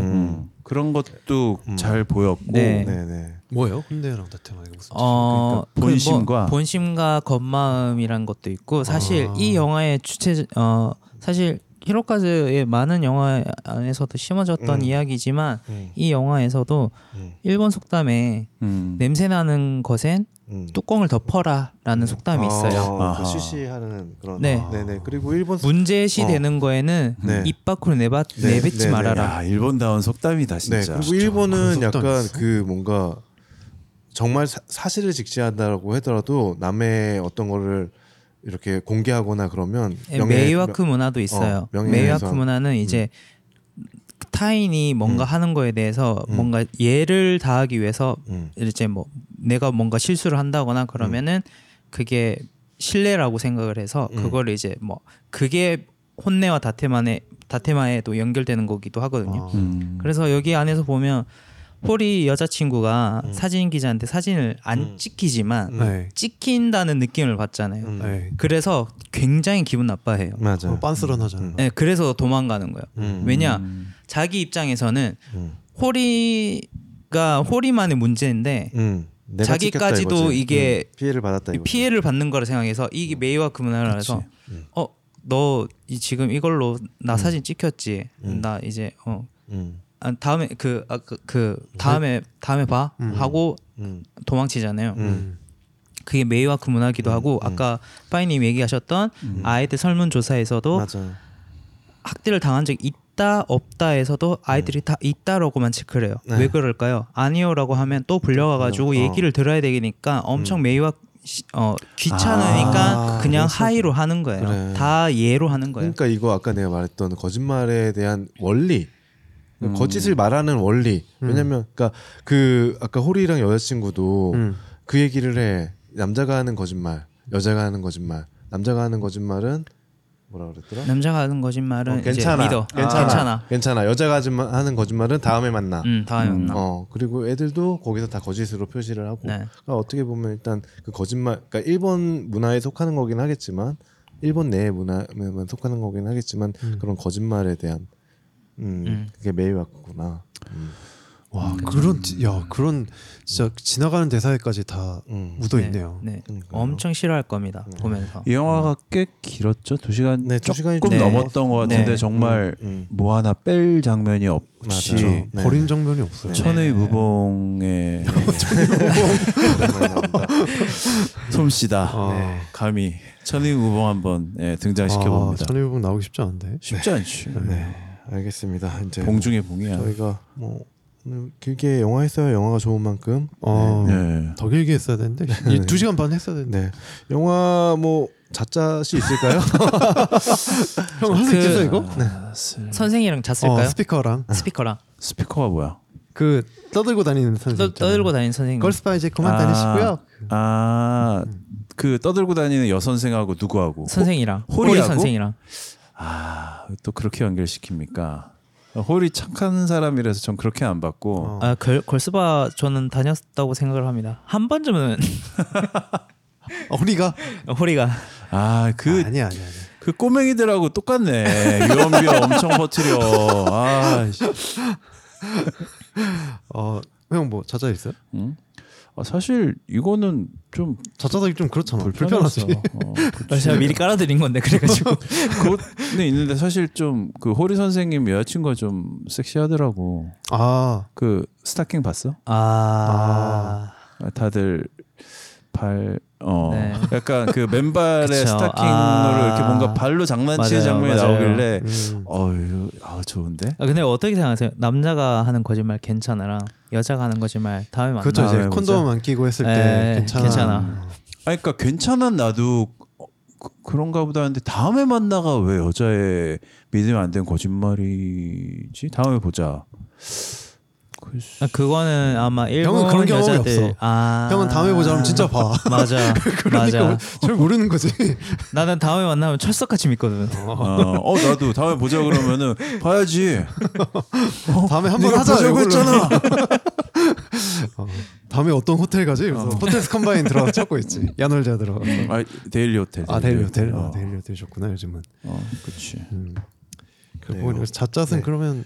찾기가 좀 힘드네요 여기는. 그쵸. 건드기가 이 영화를 보면서 그냥 그 같은 제목이지만 다른 컨텐츠인 몬스터라는 그 만화의 그 명대사 그쵸. 중에 네. 명대사 중에 그게 나오죠. 이것 봐. 내 안에 날봐. 날봐. 날봐. 괴물이 이렇게 커졌어. 네. 이 대사로 가름하겠습니다. 자짜입니다. 네. 우리 안에 괴물이 커지고 있죠. 있다. 네. 있는데 괴물 하나 있으세요? 몰라. 음악을 하죠. 그러니까 우리 마음 안에 다 괴물이 있겠지만 저 패스밴더처럼 잘 꽁꽁 감춰둬라. 함부로 드러내다간 철컹철컹. 그렇죠. 네. 꼬리를 스스로. 그렇지. 내 안에 괴물이 아무리 커졌다고 그걸 함부로 휘두르 나간 정말 괴물이 된다. 네. 그렇죠. 알겠습니다. 네, 뭐 볼보별점 할 필요는 없을 것 같은데 영화가. 왜? 뭐 5점 밑으로 있으신가요? 없어. 아, 진짜 다 5점이야? 다 5점이죠. 저도 5점. 네. 나도 5점. 그러니까 지난번 서울에 보면 5점을 줘갖고. 네. 야, 5점을 또 줘야 돼 생각을 했는데 이 영화에 5점을 안 주면은 줄 영화가 없을 것 같아요. 맞아요. 지금 말씀하신 것처럼 정말 꼭볼이에요. 네. 두 번, 세 번 볼. 가급적이면 극장에서 봤으면 좋겠어요. 그렇죠. 그러니까 끝까지 극장에서 여러 번은 쉽지 않더라도 처음 볼 때는 가급적이면 꼭 극장에서 봐라. 또 사운드나 음악이 워낙에 워낙에 좋기 때문에 화면도 아름답지만, 그러니까 이게 지금 뭐 쉽게 빨리 내리진 않을 거예요. 괴물이라는 영화가 장기 상영할 가능성이 높은 것 같아요. 장기 상영할 가능성이 꽤 높을 것 같아서 꼭 영화관에서 보시길 그리고 우리가 추천드립니다. 그 사카모토 류이치에 대한 이야기를 잘 안 했는데, 와, 음악이 진짜 너무 좋아요. 그러니까 영상이랑 착착 붙는 이 느낌이 있어요. 심지어 이 감독 두 곡만 이번 영화를 신곡으로 곡을 만들었고 나머지는 다 차용한 거예요. 다 있던 거구나. 근데도 너무 좋아요. 너무 찰떡같이 잘 맞았어요. 그 영화가 끝날 때 난 사실 그게 아쿠아인지 모르고 그냥 딱 듣는데 맞다 이 영화 음악이 사카모토 류이치였지 하면서 갑자기 근데 그 생각이 드는 거야. 내가 듣는 마지막 류이치의 영화겠구나. 음악이겠구나. 그런 생각이 들어서 그 장면의 아름다움과 슬픔에 플러스 그것까지 더 덧입혀져서 너무 좋았어. 그러니까 사카모토 류이치 선생께서 지금 이제 돌아가셨다 보니까 그 이제 마지막 장면이 또 그렇게 읽히는 것도 있었던 것 같아요. 아무튼 좋은 영화였습니다. 다음 영화 어떻게? 우리 다음 영화는 일단 뭐 나폴레옹? 우리가 아직 못 정했으니까 호외로 넣든가 아니면 또 광고하는 걸로 하고요. 알겠습니다. 오늘 방송은 여기까지 하도록 하겠습니다. 다음 회차는 3부 플러스 방송을 하도록 하겠습니다. 그래서 다음 영화 선정도 다음 회차에서 말씀드리도록 하겠습니다. 3부 플러스도 많은 사랑 부탁드려요. 네, 괴물 꼭 보시기를 추천드리고 네. 아마 네. 아, 보셨으니까 여기까지 네, 들으셨겠지만 네. 네, 한 번, 두 번, 세 번. 내 안에 괴물 있다. 내 괴물 봐. 약간 내 안에 너 있다. 네, 알겠습니다. 마무리하겠습니다. 감사합니다. 안녕, 다음에 만나요. 네, 바이바이.